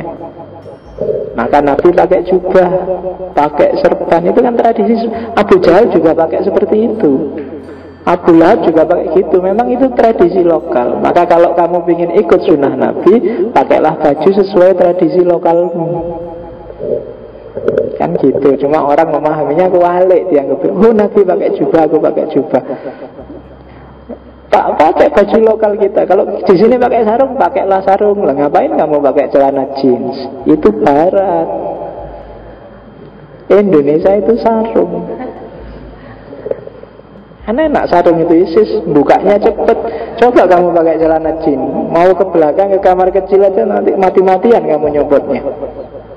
Paling kamu buka resletingnya aja. Karena susah. Kalau sarung kan enak. Dan menguntungkan bagi penghuni yang di dalam. Jo kalau pakai celana Jin itu Jin ini kan awal sejarahnya kan ini celana yang dibikin untuk para koboi di Amerika, para tukang angon kuda. Jin yang awal itu nggak jahitan tapi dipaku Karena memang tebel, hawanya dingin terus butuh yang tebel yang nggak gampang robek. Tapi untuk cuaca Indonesia itu sebenarnya kontraproduktif Karena di Indonesia hawanya agak lembab. Kalau kamu pakai jin yang ketat itu alamat keringatmu nggak bisa menguap Maka hati-hati kalau pakai jin atas bawah. Kamu bisa pingsan kehabisan. Kalau bahasa Jawa ini keringet buntet.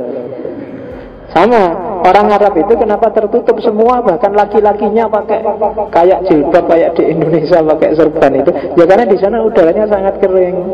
Keringatnya selalu menguap itu kalau dibiarin terus menerus pakai baju terbuka kamu bisa dehidrasi kehabisan cairan. Maka pakailah jubah yang tertutup semua itu biar nggak cepat menguap. Kebalikannya di Indonesia lembab. Kalau kamu tutup semua kayak pakai jubah, malah keringetmu nggak bisa menguap kayak tadi. Kamu bisa. Nah itu lokalitas. Untuk bisa ngerti ini ya dikenali dong jati dirinya masing-masing Sejauh mana kapasitas kekuatannya orang Indonesia Kapasitas kekuatannya orang Jawa kan gitu. Kalau sekedar pakai jubah Ya Abu Jahal juga pakai jubah. Yang yang urusan lokal urusan itu kan sesuai dengan logika sana logika lokal. Kita juga pakai logika lokal. Yang tidak boleh ditabrak kan norma-norma dasarnya. Misalnya harus nutup aurat kayak sekarang kan kebalik auratnya ditutup pakai jilbab atasnya cuma bawahnya alhamdulillah tadi. Kan banyak sekarang pakai jilbab tapi kalau mulai udelnya kelihatan. Loh itu kebalik. Harusnya tidak jilbaban, tidak apa-apa asal auratnya ketutup kan gitu. Entah gimana caranya Loh ya kan jilbab itu cuma nama jenis model kan Mungkin nggak jilbaban ditutup pakai opo yang nggak bukan jilbab Apa sarung diubet-ubet ke apa anu kan. Kan itu bukan jilbab Itu kan namanya kan nggak jilbaban Tapi kan auratnya ketutup. Daripada kamu jilbaban model-model Ada yang dibulut-bulut kayak orang mau bunuh diri itu. Tapi bawahnya kebuka Berarti normanya nggak kena Jati dirinya nggak kepegang yang seperti itu. Oke, itu variabel ego. Tujuannya apa sih ego itu? Tujuannya bukan apa? Kalau bahasanya Iqbal itu bukan untuk melihat sesuatu Tapi untuk menjadi sesuatu yang berubah terus Jadi ego itu harus selalu naik kelas tidak ada tujuan final karena kita manusia terbatas dan dalam keterbatasan kita selalu berkembang. Jadi hari ini yang bagus dan baik menurutku ini maka egoku menuju ke sana. Setelah sampai di sana dapat wawasan baru. Oh ada yang lebih bagus itu dan aku akan menuju ke sana. Itulah ego. Jadi tujuan ego adalah untuk menjadi sesuatu yang berubah terus menerus Jadi jangan dipaten. Kenapa? Karena yang baik, yang benar, yang pantas, yang layak Itu parameternya selalu berubah dan berkembang.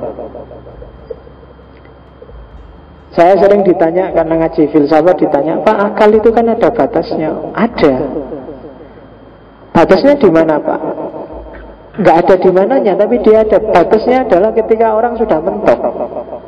Berarti itu batas. Karena mentoknya akal nanti mungkin kebongkar oh ternyata jawabannya ini kan berkembang lagi. Mentok lagi. Tapi nanti yang tadi mentok kebongkar. Jalan lagi sudah. Dulu mungkin kamu bingung ada orang dibakar nggak mempan kayak Nabi Ibrahim. Tapi sekarang akalnya kan akal zaman itu nggak nyambung dibakar kok. Sekarang mungkin sudah nyambung. Zaman dulu mukjizat mungkin hari ini biasa orang dibakar nggak mempan mungkin tinggal pakai bajunya tukang pemadam kebakaran mungkin nggak kebakar. Nabi Isa itu mukjizatnya menyembuhkan penyakit kusta, lepra. Sekarang sudah ada obatnya. Zaman dulu mukjizat, tapi sekarang enggak. Kenapa? Akal sudah bisa menjangkau. Mukjizat itu kan disesuaikan dengan kondisi masyarakatnya. Zaman Nabi Musa tongkat dilemparkan jadi ular. Dan orang kagum luar biasa. Karena zaman itu belum ada Deddy Corbuzier dan kawan-kawan. Itu kan untuk mengagetkan orang, mengagumkan orang. Wah berarti ini bukan manusia ini kan itu. Kalau hari ini ada yang orang terus Lihat ini tongkat. Trik, ah, jadi ular. Nggak kaget orang hari ini. Nah, zaman Nabi Musa orang kaget Gitu loh. Itu bedanya. Sehingga akal itu ada batasnya, tapi batasnya mentok. Kalau mentok dan terbongkar ya batasnya berkembang terus. Batasnya akal itu. Makanya kalau katanya Hegel kan manusia itu berkembang dari rasional ke yang lebih rasional ke yang lebih rasional dan begitu terus peradaban manusia itu dari manusia nggak pakai baju sampai manusia yang pakai tutup bawah aja sampai manusia yang kenal celana kemudian kenal baju kenal jubah kenal mode kenal dari rasional ke yang rasional ke yang rasional Dan ego juga berkembang seperti itu. Jadi berkembang secara progresif. Jenisnya ego ada dua, ada ego efisien, ada ego apresiatif. Ego efisien itu ego yang bunyi hari ini, sekarang, saat ini. Ah, ngajinya membosankan, ego efisien. Ah, bagus yang kemarin, itu ego efisien. Ah, itu gitu. Ada jenis ego kedua, ego yang apresiatif. Ego apresiatif itu biasanya dalam refleksi, dalam kontemplasi. Jadi setelah ngalami ngaji ini nanti pulang terus dipikir-pikir. Ternyata Iqbal itu kayak gitu ya Harusnya ya ini ego yang apresiatif Kamu di luar ngalami apa Terus saat itu juga kamu menangkap Mengomentari, memahami Pemahaman saat itu itu yang kerja namanya ego efisien tapi nanti setelah pulang kamu pikir-pikir Aku tadi kok gitu ya? Masa sih aku bisa kayak gitu? Padahal aku biasanya nggak gitu loh. Nah, Itu namanya ego apresiatif. Kok bisa ya tadi aku ngomong gitu? Jangan-jangan orangnya tersinggung. Padahal tadi pas ngomong kesadaranmu nggak bunyi seperti itu. Nah itu bedanya antara ego efisien dan ego apresiatif Terus ego itu selalu berada dalam tension, dalam tegangan. Jadi jangan salah, egomu itu kamu sadar apa enggak sadar selalu bekerja. Kenapa? Karena dia merespon dirimu sendiri juga merespon lingkunganmu. Merespon keinginan-keinginanmu, merespon hasrat-hasratmu, merespon pemahaman-pemahamanmu. Dan juga merespon lingkungan sekelilingmu merespon temanmu, merespon sahabatmu, merespon dosenmu, merespon maka dia selalu berdialog dengan dirinya sendiri dan dengan lingkungannya. Dari situ mungkin nanti muncul wawasan baru, muncul pemahaman baru, muncul itu kerja ego sebenarnya. Jadi jangan salah, dirimu itu sebenarnya rame sekali. Kalau nggak percaya ya coba nanti sekali-sekali apa yang bunyi di kepalamu itu ditulis. Tentang apa aja wis. Tadi pagi ketemu cewek cakep cuma ngelirik aku aja enggak. Terus oh, ditulis semua pengalaman. Ini akan kelihatan bahwa sebenarnya rame dalam dirimu itu. Tidak pernah sepi. Keinginan, hasrat. Macam-macam Ngaji kayak gini mungkin separuh melihat slide Separuh mikir nanti habis ngaji mau ke mana ya nanti belum terlalu malam sih tapi kalau mampir di Burjo nanti kemalaman gak enak. Terus anu, nanti malam ada sepak bola lagi. Wah ini nggak boleh tidur ini. Kalau tidur kebablasan mesti rame loh sebenarnya isi pikiranmu itu. Disuruh tenang sebentar aja susah. Kalau kamu ayo ya perhatikan pikirannya masing-masing. Kita diam tenangkan pikiran. Lima detik aja ditenangin. Tidak bisa. Mesti pikiranmu bunyi alah ngapain tak disuruh tenang segala biasa aja? Itu gitu Mesti selalu bunyi akalmu itu. Pikiranmu selalu bunyi. Itu yang disebut selalu dalam tension Selalu dalam tegangan. Gak pernah diem. Kalau bahasa hermeneutiknya selalu nafsir. Gak pernah sekedar memahami. Tentang apa saja. Biasanya ngaji di sana sekarang di sini. Itu kan kamu nggak ya pindah sini. Enggak tapi mesti komentar. Mungkin yang bilang enak di sana, ada yang bilang enak di sini, ada oh, selalu bunyi kepalamu. Dan rame. Oke ya, sayangnya yang rame di kepala itu susah diungkapkan sering-sering begitu. Sehingga kelemahannya ego kalau di Iqbal umat Islam tidak ekspresif, tidak kreatif. Yang rame di sini itu tidak relevansinya tidak selalu sama dengan rame di luarnya. Sehingga umat Islam tidak eksis. Itu kelemahannya. Terus ego dan kebebasan. Jadi kebebasan teman-teman sudah ngerti berarti isinya hidup ini cuma dua sebenarnya katanya Iqbal dalam konteks kebebasan kamu mempertahankan egomu atau menghancurkan egomu. Itu aja. Mempertahankan ego itu mempertahankan jati dirimu. Dirimu apa adanya Kalau menghancurkan ego itu berarti kamu Melupakan otentisitasmu Melupakan hasratmu Melupakan ambisimu Melupakan keinginanmu. Kamu tinggal ikut lingkungan sekelilingmu.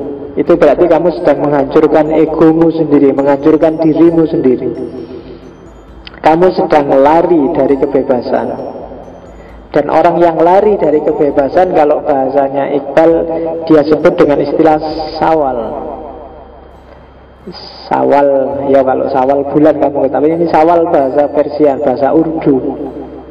Jadi sawal itu berarti menerima begitu saja Dan atau meniru begitu saja Orang lain, bangsa lain, ide lain, budaya lain, tradisi lain. Itu berarti sawal Hari ini kita banyak yang sawal. Nah, untuk keluar dari sana Untuk mempertahankan ego Kamu harus membuang sawal dan melakukan is Is itu cinta. Jadi kembangkanlah paradigma is Paradigma cinta. Dengan cinta kamu bisa mempertahankan egomu Kenapa sih orang lari dari kebebasannya? Kenapa orang lari dari pribadinya sendiri meniru pribadi orang lain? Karena dia kehilangan cinta. Kehilangan respect pada dirinya, kehilangan respect pada orang lain. Pokoknya kehilangan rasa sayang, rasa cinta. Dan itu bikin orang kemudian cari benchmark di luar dirinya. Jadi Silahkan kamu analisis dirimu sendiri. Kamu sedang menghancurkan egomu atau mempertahankan ego. Hanya satu di antara dua. Memperhatikan otentisitasmu. Yo, kayak kamu masang foto di Facebook Terus, lu kok komentarnya jelek-jelek semua? Terus kamu ganti gaya. Itu berarti kamu sedang menghancurkan egomu tapi kalau komentarnya bagus-bagus atau ada yang bilang lebih bagus kamu rambutnya dipendekin, lebih bagus kamu kayaknya gini, dan kamu manut, berarti kamu sedang berada di dunia syawal. Kamu sedang ikut hanyut oleh orang lain. Nah, kalau kamu melakukan is, memelihara egomu terus, pada puncaknya kamu akan ketemu dengan konsep insan kamilnya Iqbal.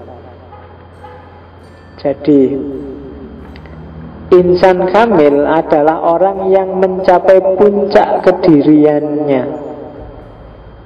Jadi insan kamil adalah seorang mukmin definisinya Iqbal. Mukmin sejati yang punya kekuatan, punya wawasan Berani berbuat dan bijaksana.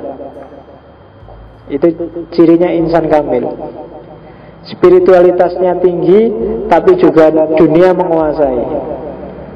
Iqbal Yang diidolakan Contoh paling tegas insan kamil itu Nabi.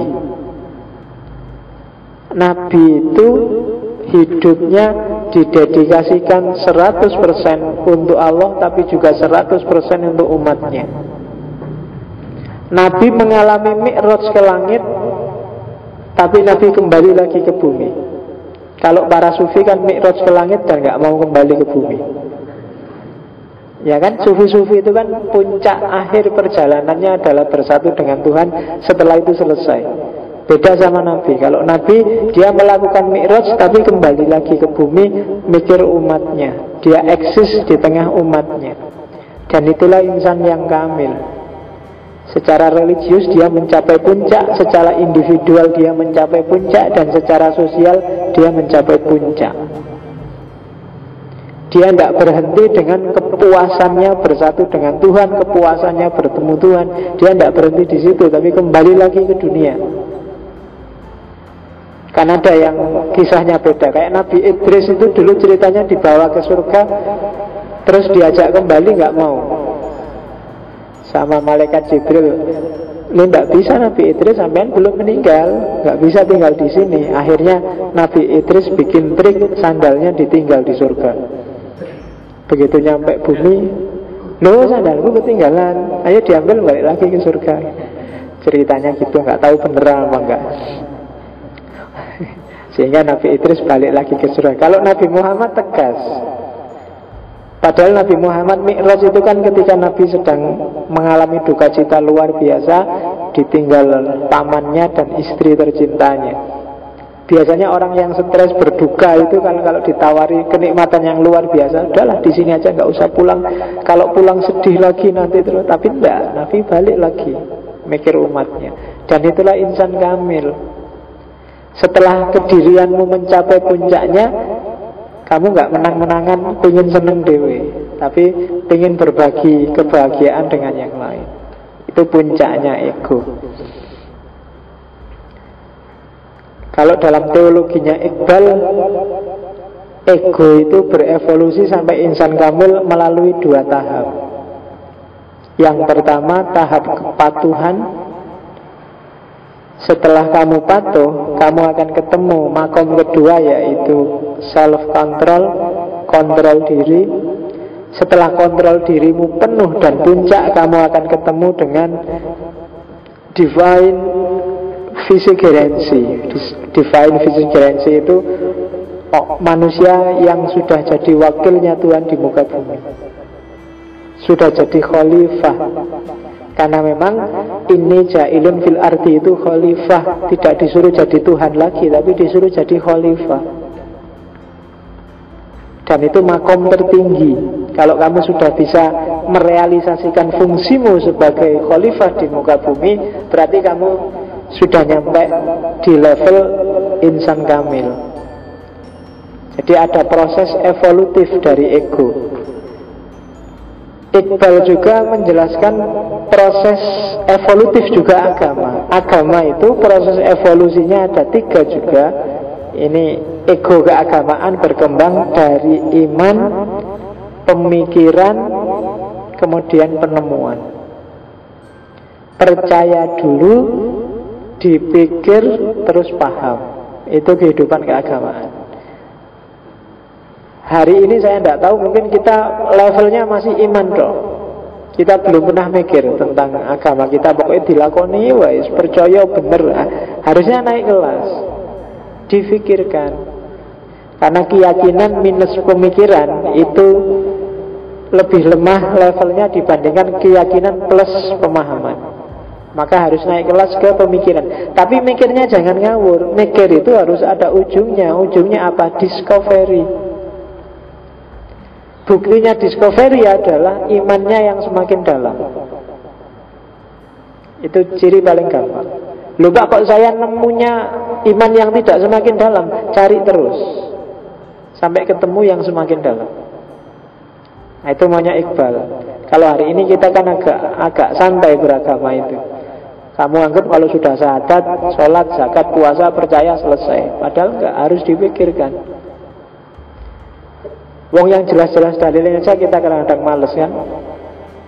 Ngapain sih kamu kunut? Ya enggak tahu yo, biasanya kunut kok memang yo kunut aja. Enggak. Enggak enggak pernah mikir. Ngapain kamu terawihnya kok 11 oh enggak 23? Ya enggak tahu, biasanya 11. Kok masih mau 23, Mbok 11 jangan banyak-banyak. Oh biasanya gitu, kalau nggak gitu nggak enak. Kamu nggak pernah mikir. Dalam nafas-nafas kita nggak pernah mikir. Dan itu yang sering jadi blunder kita. Saya nggak bayangkan misalnya tiba-tiba kamu naik bis atau naik kereta tiba-tiba dijajari non muslim terus dia tanya Mas muslim ya mas? Iya Kenapa sih kok masih muslim Kok masih Islam Jawabanmu apa kira-kira? Kan Islam itu jahat, ada ngebom, ada itu. Kok sampean masih Islam itu pertimbangannya apa? Kamu mau jawab apa? Mesti kamu pontang panting jawabnya. Bukan karena nggak ada jawabannya, tapi karena kita tidak pernah mikir selama ini. Dulu. Ya dulu kamu Islamnya Islam turunan, saya juga turunan. Tapi di level hari ini harusnya sudah tidak itu lagi. Kita harus evolutif. Beragamanya harus secara cerdas. Itu maunya Iqbal naik kelas. Nah, sekarang mulai hari ini kita harus naik kelas, baik yang kuliah di UIN maupun yang bukan UIN. Jadi levelnya bukan lagi percaya nggak percaya, tapi berusaha mengejar pemahaman. Oke, cirinya orang yang cuek terhadap egonya itu ada dua. Kalau menurut Iqbal, Yang pertama adalah anti dunia. Kan banyak orang yang anti dunia. Dunia hanya sementara. Dunia ini tidak abadi. Dunia ini itu orang biasanya nanti akan menyingkirkan egonya. Atau yang kedua, orang yang diperbudak oleh dunia. Dua hal ini sebenarnya bertentangan, tapi dua-duanya adalah ciri orang yang kehilangan identitas jati dirinya.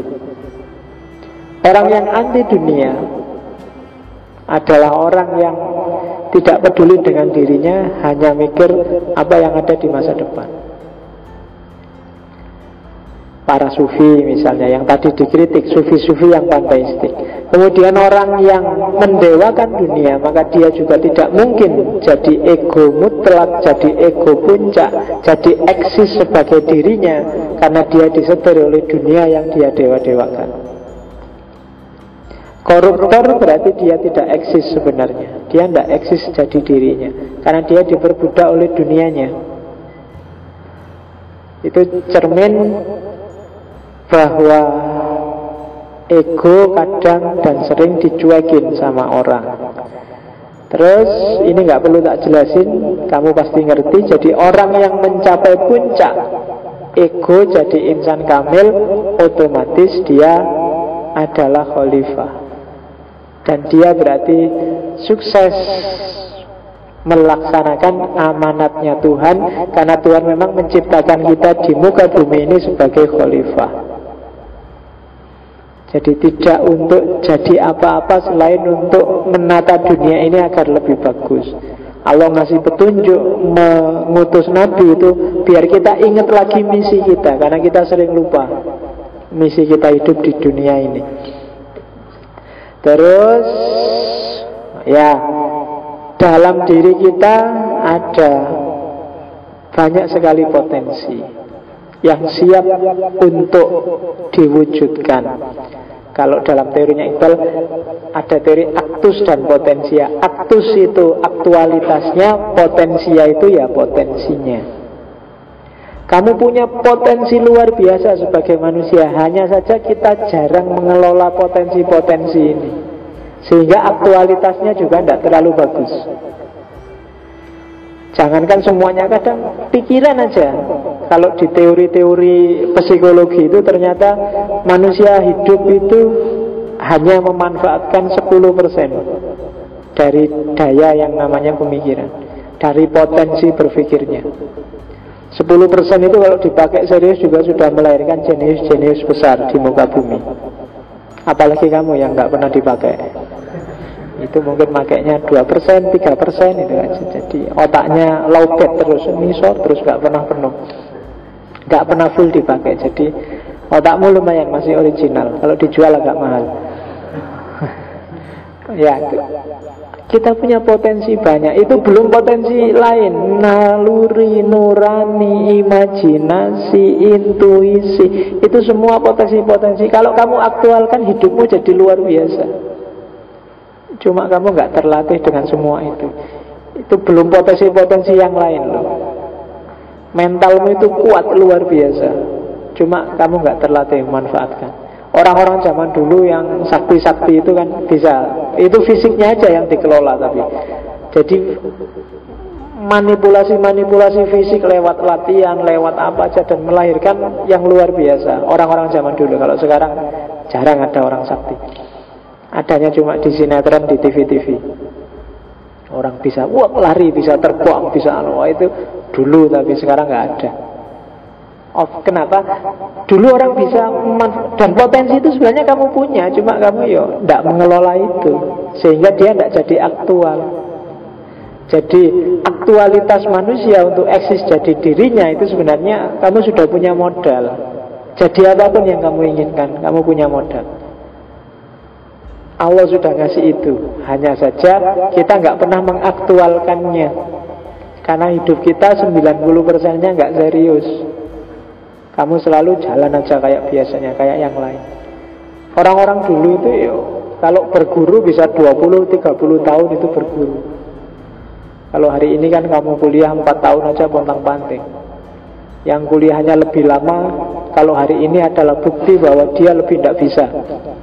Kan gitu. Kalau zaman dulu semakin lama orang berburu Menunjukkan bahwa dia semakin berkualitas Kalau hari ini kan kebalikannya Semakin lama kamu nggak lulus Itu adalah bukti bahwa kamu semakin tidak mutu Karena kamu tidak lulus-lulus Kalau zaman dulu orang luar biasa jadi hari ini sebenarnya ada degradasi. Malah kalau kamu baca Plato tentang masyarakat yang namanya Atlantis itu, orang-orang di sana bisa memanfaatkan daya mentalnya untuk jadi pembangkit tenaga listrik. Jadi bareng-bareng.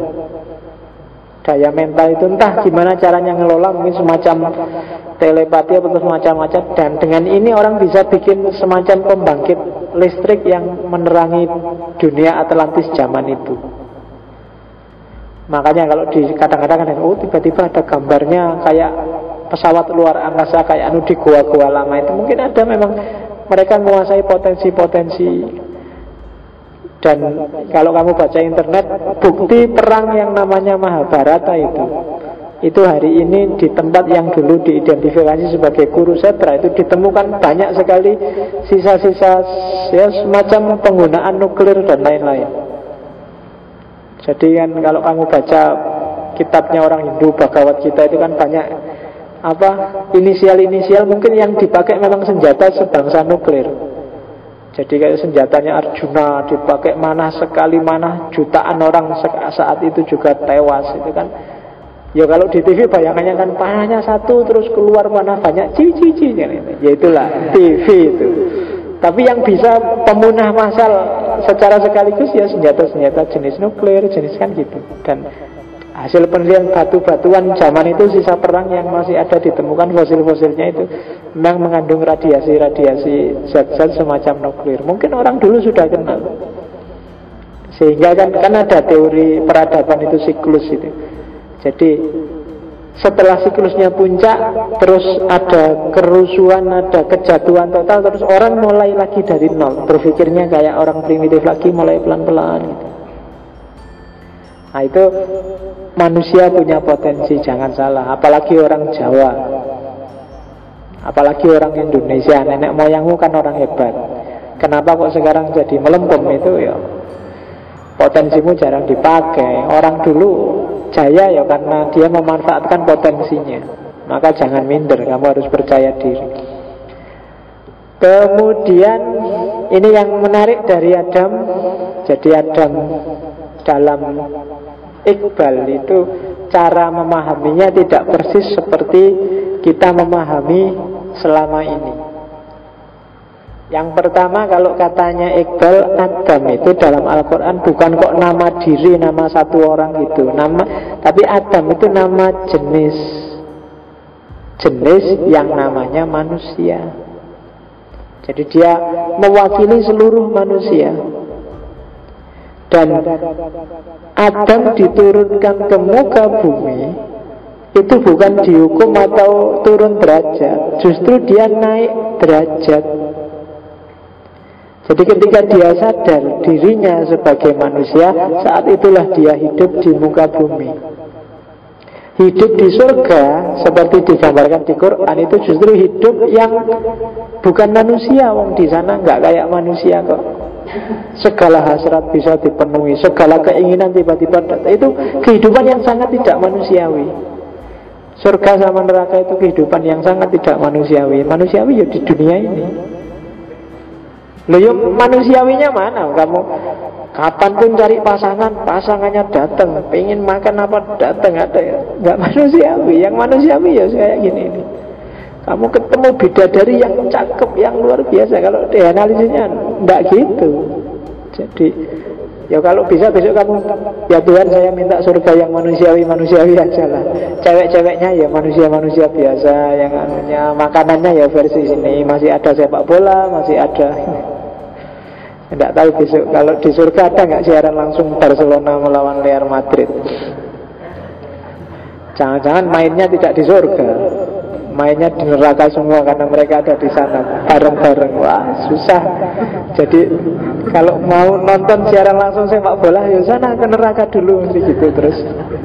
Nggak nggak seru ya. Di surga itu cuma ada hadat alwi, ada kiai-kiai, ada nggak rame. Lagu-lagunya bangsane hadro, bangsane selawatan, bangsane itu. Oh, kalau yang kamu pengen lagu-lagu bangsanya Indonesian Idol, maksudnya adanya di neraka besok rame. Jadi surga itu sepi, nggak ada. Nah, kalau neraka rame, itu seru pokoknya di sana. Ya kalau pakai logika yang digambarkan itu kan kayak gitu Bayangkan kan di sana orang tua-tua Orang alim-alim, orang baik-baik Jadi sepi surga itu Nyanyi nggak boleh, nyanyian haram kok Nah, adanya di neraka. Ya kalau nyanyian paling di sana ada lagu-lagu rohani, bangsa nih Hajat Alwi, MH itu ini paling tol itu wis. Oh ya, yang seru ada di neraka besok. El Clasico paling seru besok. Oke, itu Adam. Jadi nanti kamu baca sendiri ya kejatuhan Adam. Kenapa Adam diturunkan di surga itu Iqbal punya teori sendiri. Khas cara dia menganalisis tentang siapa itu Adam dalam konteks eksistensi manusia. Oke, terakhir ada beberapa puisi yang sangat terkenal dari Iqbal. Jadi semua pikiran-pikirannya Iqbal tadi itu sebenarnya disarikan sebagian besar dari puisinya. Makanya tadi tak bilang kejarlah puisi-puisi kalau di umuran kamu mungkin masih ngangkat kok kalau mau nulis-nulis puisi. Kalau di umuran saya mas sudah tidak puitis lagi. Dulu saya pernah nulis buku yang isinya banyak puisinya tahun saya pernah nulis tiga buah buku malahan yang isinya puisi-puisi. Yang pertama judulnya Filsafat Cinta, yang kedua judulnya Risalah Patah Hati, dan yang ketiga judulnya Sisi Gelap Cinta. Itu tahun 2001, 2002, dan 2004 Itu isinya bertaburan puisi-puisi. Dulu tapi sekarang sudah nggak puitis lagi Sudah terlalu banyak cengengesan jadi nggak romantis. Kalau dulu zaman seru-serunya pacaran Nulis buku Filsafat Cinta. Oh itu ada. Terus putus. Tapi kan daripada putus nangis-nangis kan eman-eman. Energi kok dibuat nangis-nangis. Jadilah satu buku. Nulis puisi judulnya Risalah Patah Hati. Nah, Kan gitu Terus nyari pacar lagi. Kok nggak dapet-dapet? Lahirlah buku Sisi Gelap Cinta. Tuh, yo iya, harus gitu, ndak apa-apa. Hidup itu harus produktif kayak katanya Iqbal. Dulu waktu kuliah saya di kelas itu kalau ada dosen ngajar Tidak pernah tak tulis yang bagian teorinya. Kalau yang ada di buku ngapain tak tulis? Tapi yang tak tulis improvisasi dosen ini Jadi yang yang unik-unik yang hasil dari dosen Dan catatan itu nanti lahir Jadi sebuah buku yang judulnya Aku bertanya maka aku ada. Kamu juga bisa ambil strategi yang sama. Harus produktif, kreatif. Kalau hari ini sudah agak nyantai. Coba perhatikan, coba perhatikan puisi-puisi Iqbal itu kan khas. Daripada kamu menjelaskan slide di depan sepanjang itu, kamu baca puisi pendek ini aja sudah bisa kepegang apa maunya Iqbal. Misalnya itu yang yang Tuhan dan manusia. Sebenarnya panjang, tak ambil yang manusia. Kalau jadi manusia bilang kalau di puisinya Iqbal, tahu itu berarti Tuhan. Karena ini manusia yang ngobrol dengan Tuhan, karena puisinya sangat panjang. Kau menciptakan malam, aku mencipta lampu yang terang. Kau membuat lempung hitam, darinya aku bikin cawan minuman. Dari situ aja kan ketangkep maunya bahwa manusia itu ada fungsi kreatif di dalamnya. Kau jadikan hutan belantara, gunung dan padang rumputan. Aku ciptakan kebun, taman, jalan-jalan, dan padang gembalaan kelihatan kan kuat diksinya kau ubah racun berbisa ku ubah racun berbisa menjadi minuman segar akulah yang menciptakan cermin cemerlang dari pasir bertebaran. Itu kan kelihatan bahwa manusia itu kuat. Dia saingannya Tuhan di level yang berbeda. Manusia Tuhan menciptakan malam aku bikin lampu. Tuhan menciptakan lempung, aku bikin gelas, bikin cawan, bikin cowek, bikin kan gitu. Pencipta juga kan berarti manusia. Karena dia punya fungsi kreatif Itu Asrori Hudi. Coba lihat pandangannya Iqbal tentang Kedirian manusia. Coba dibaca. Oh burung yang dikirim dari surga. Mati lebih baik daripada hidup di berhamba. Membuatmu lemah Tak dapat terbang ke mana. Menjadi fakir adalah lebih mengagumkan dibandingkan menjadi Darius atau Iskandar. Ketiadaan harta seorang fakir yang beriman akan melahirkan keberanian singa Tuhan. Keberanian dan tak takut adalah hakikat keberanian. Singa-singa Tuhan tak akan mau menempuh jalan yang dilalui seekor rubah liar. Kan dari diksinya kan terasa ada gairah manusia untuk berjuang untuk menjadi singa eksistensialisme atau puisi tentang kapitalisme karena dia juga mengkritik dunia perburuhan. Itu kan puisi judulnya kapitalis dan buruh. Cuma yang bunyi ini buruhnya. Duniaku adalah hiruk pikuk pabrik baja sedang duniamu adalah melodi indah organ gereja Duniaku semak belukar timbunan pajak paksa Yang harus dibayar kepada penguasa. Duniamu surga dengan sidroh dan tubanya. Arak dengan kemampukannya adalah minuman yang kubawa. Minumanmu berasal dari Adam dan Hawa. Angsa, kakak tua, dan merpati adalah burungku. Huma dan Simura adalah harta kerajaanmu. Kamu kejar siapa Huma, siapa Simura, apa angsa. Cari di mantikut toirnya Fariduddin Atar. Dan nanti kamu tahu kenapa dia identifikasi dirinya dengan angsa, kakak tua, dan merpati.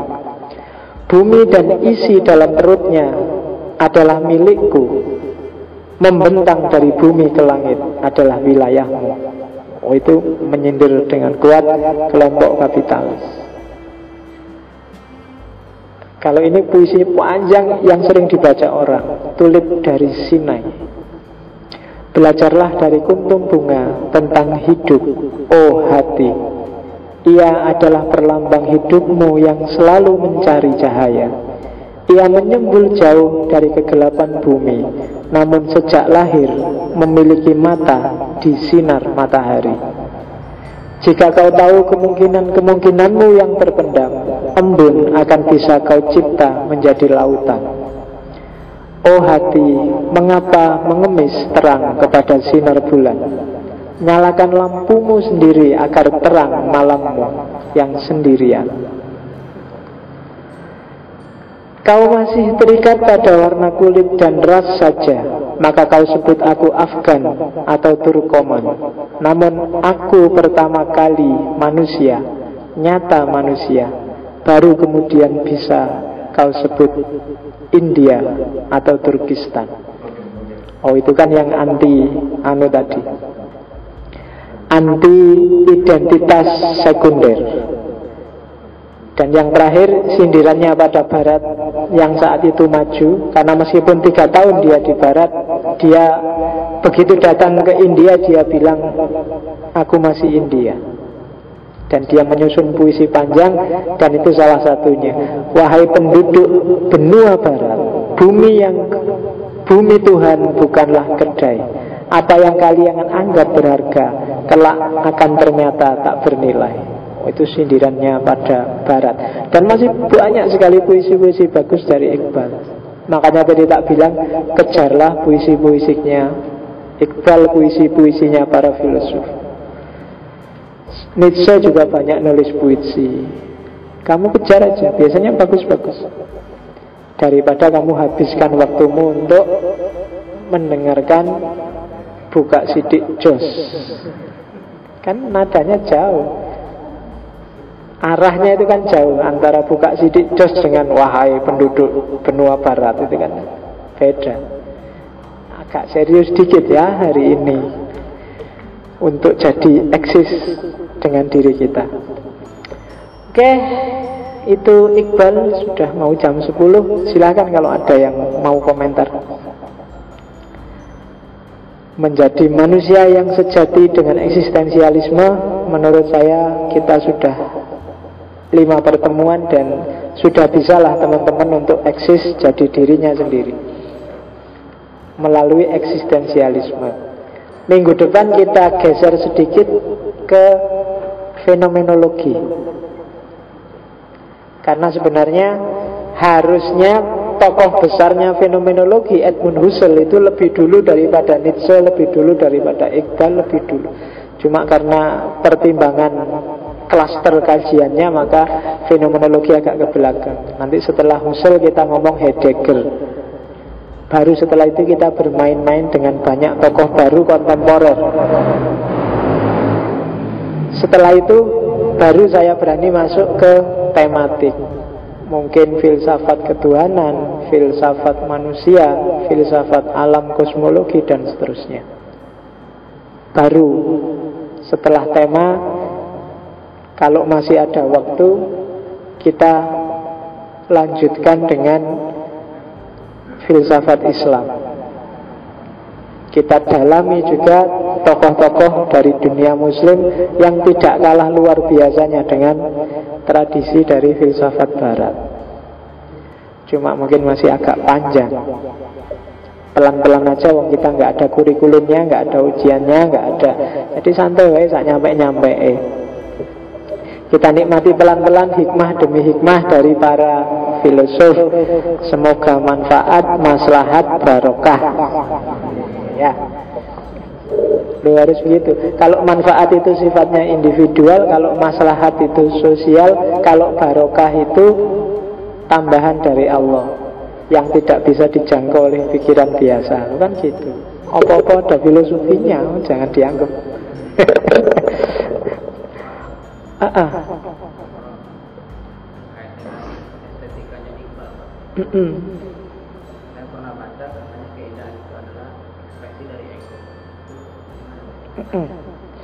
Oke ya. Nanti ada sesi mas. Tak kasih lagi. Iqbal ini sebenarnya cuma sebagian kecil saja. Saya baru ngomong filsafat egonya. Kalau di Iqbal itu, itu pun sepotong Karena hudi itu harus selalu disambungkan dengan huda Dengan Tuhan Dari situ nanti kamu akan ketemu estetikanya Karena di paruh pertama Iqbal itu Tuhan itu estetika puncak nantinya tapi nanti ada lah, namun tak jelasin di sini jadi bingung lagi. Ini aja dulu, pahami dulu kedirianmu. Sebenarnya nanti setelah kamu memuncak dari insan kamil, baru dirumuskan relasinya dengan kuda. Tapi akan pasti akan saya lanjutkan di nanti ketika masuk ke tematik filsafat ketuhanan. Konsep tentang Tuhan. Yang itu pasti berhubungan dengan estetikanya. Karena Tuhan di Iqbal itu berpuncak pada estetika puncak dan ego mutlak itu bersatu dalam ide yang namanya Tuhan.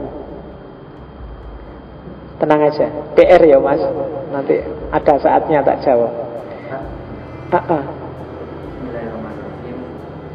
Uh, ini Pak, tadi kan sempat dijelaskan bahwa salah satu pengaruh kepada ibadah ini Mas adalah rumi tapi dalam satu pernyataan selanjutnya Iqbal juga mengkritik mengkritik sufi kan. Dan kita ketahui Rumi itu adalah orang yang sufi dan ujung daripada pencarian sufi pastinya akan melakukan peleburan kan peleburan mm. dengan uh, apa Rumi ini juga akan melakukan tarian-tariannya itu kan mm. untuk bisa meleburkan diri kepada Tuhan artinya kan mm. itu akan menghilangkan eksistensi daripada manusia ketika melebur tapi kenapa ini masih di dijadiin dambaan itu sama sama Iqbal itu yang pertama yang kedua tentang keegoan ini ego ya, atau budi budi atau ego, uh, apa namanya itu?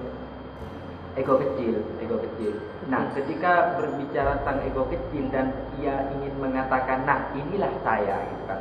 Inilah saya. Dan kita benturkan coba dengan pengalaman-pengalaman yang kita yang selalu kita lalui pasti tidak terlepas dari keadaan lingkungan. Kalau gigit itu sempat me, mengkritik Mark karena Mark mengatakan keadaan manusia dibentuk oleh lingkungan kan seperti itu. Apakah juga Iqbal itu mengkritik tentang tentang lingkungan? Karena pastinya hmm. manusia itu tidak terlepas daripada itu. Misalnya sekarang sudah hampir golput, Mas.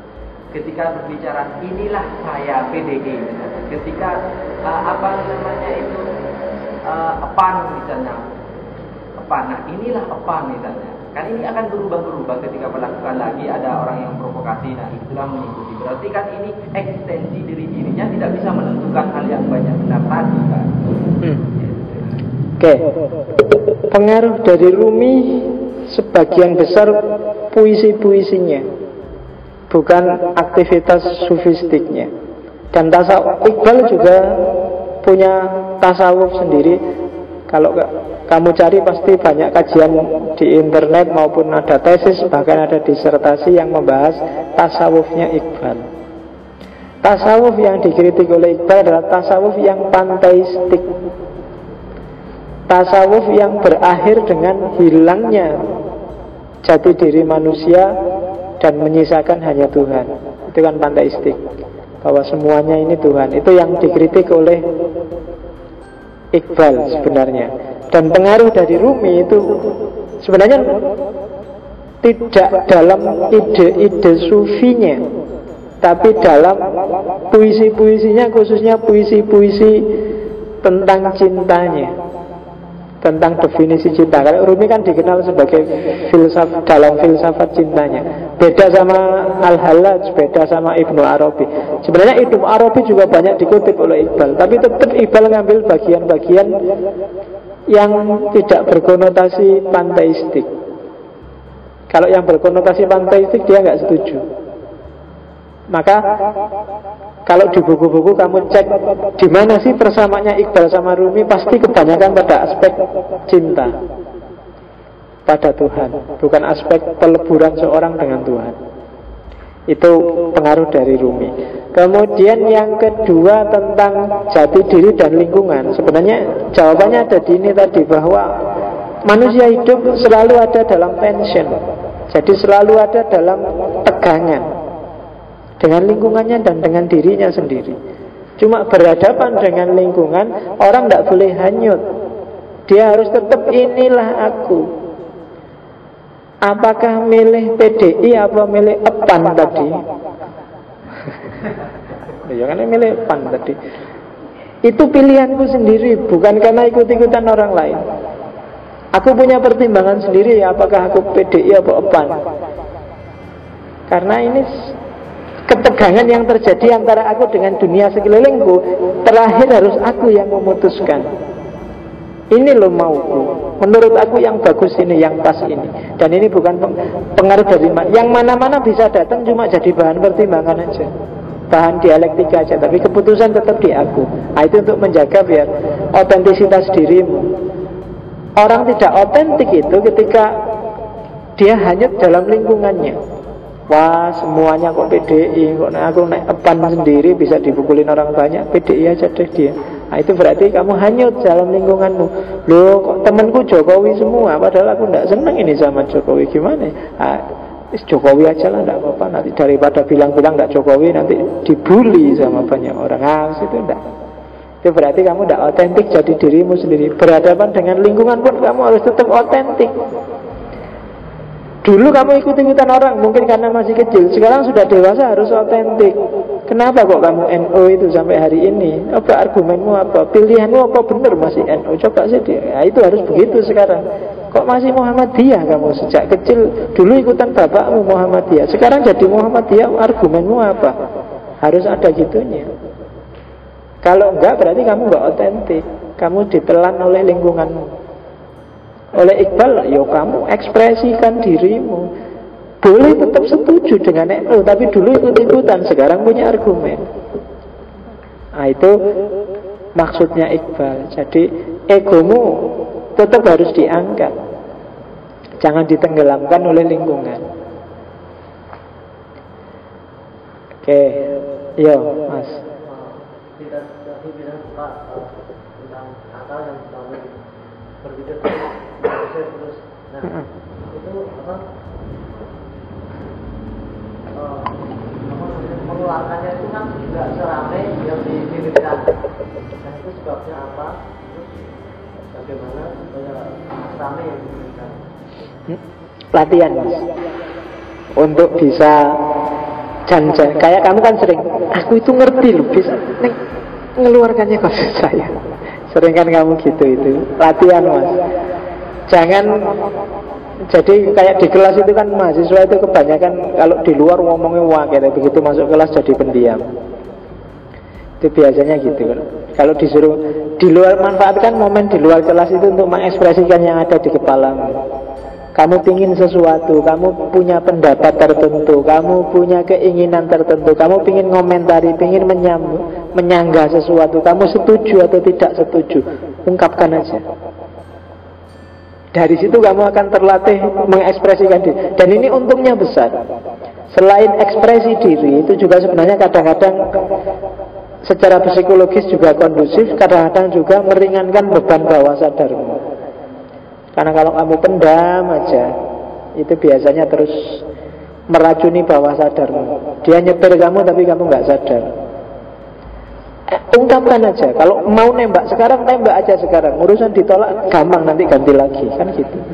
Kalau kamu pikir, kamu pendam terus Itu jadi penyakit, nanti muncul jerawat. Bawah sadarmu juga nggak karu-karuan. Tembak aja ekspresikan. Setelah ditembak, lo kok ditolak? Ya wis, ganti lagi. Kan malah jelas enak. Daripada sejak kemarin kamu kocak kajek maju mundur. Kalau jelas ditolak oke okay, sekarang kita friend aja aku tak cari yang lain. Kan gitu. Dalam ilmu juga gitu. Ekspresikan aja. Nanti kalau keliru ada yang ingetin kalau nggak pas pasti nanti ada mekanisme yang meluruskan. Tapi kan kamu belum sudah mengungkapkan. Dan lama-lama kamu akan terbiasa.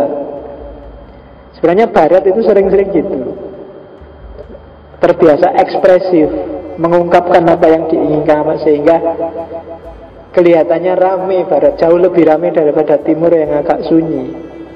Orang timur kebanyakan agak merendahkan diri dalam konotasi rendah hati padahal kenyataannya sebenarnya minder. Jadi agak enggak pede dan itu yang bikin kadang-kadang kamu ada bule lewat aja mendekatinya agak takut khawatir diajak ngomong bahasa Inggris. Wah ada bule dan bule bagi kamu derajatnya agak tinggi. Kenapa ya karena kamunya sendiri minder. Dan itu yang yang banyak terjadi maka latihan aja mas sebanyak banyaknya ngomong ekspresikan yang ada di kepalamu habiskan waktu untuk yang penting-penting termasuk kayak gini mengidentifikasi diri jangan isi kepala aku ini apa aja sih itu. Jangan habiskan waktu untuk yang tidak penting. Ya yang tidak pentingnya dari 90% sekarang dikurangilah jadi 80% misalnya kan lumayan. Besok jadi 70% besok lagi ya. Itu untuk pada akhirnya kamu bisa mengontrol dirimu kalau sudah bisa kontrol diri tadi di level kedua, kamu akan bisa jadi khalifah. Baik atas dirimu maupun atas lingkunganmu. Kalau sudah nyampe gini, kamu akan dekat dengan makom namanya insan kamil. Kalau di Iqbal, kamu bisa merealisasikan tugasmu sebagai abid sekaligus sebagai khalifah. Kan tugas tugas kita di dunia kan cuma itu. Jadi ekspresif lah mas. Entah di makom apa pun tentang apa pun di sama siapa pun ungkapkan aja. Biasanya kalau jujur dari hatimu tidak akan ada masalah apa pun. Kalau jujur kalau agak manipulatif biasanya terus ada efek-efeknya. Tapi jujur aja jujur aja sama kamu aku nggak seret loh kamu kayak gitu itu biasanya lebih aman lebih nyaman daripada kamu pendam dan kamu omongkan ke orang lain. Ayang gini-gini latihan biar terlatih. Karena ilmu semacam filsafat seperti ini itu kan pelampiasannya cuma dua kalau bukan di omongan ya di tulisan kamu yang merasa lemah di ngomong latihannya nul, latihanlah nulis. Yang merasa lemah di tulisan latihanlah ngomong. Karena dunia hikmah seperti ini jalannya cuma dua itu. Di luar yang dijalankan secara nyata Oke, itu ya sudah jam 10 seperempat. Minggu depan insya Allah kita buka bab baru dari ngaji filsafat. Mungkin tidak banyak-banyak, dua aja. Dua kali pertemuan untuk fenomenologi. Kita awali dari Husserl dan kita akhiri di Heidegger Saya akhiri sekian Wallahul muwafiq Wallahu a'lam bisawab Wassalamualaikum warahmatullahi wabarakatuh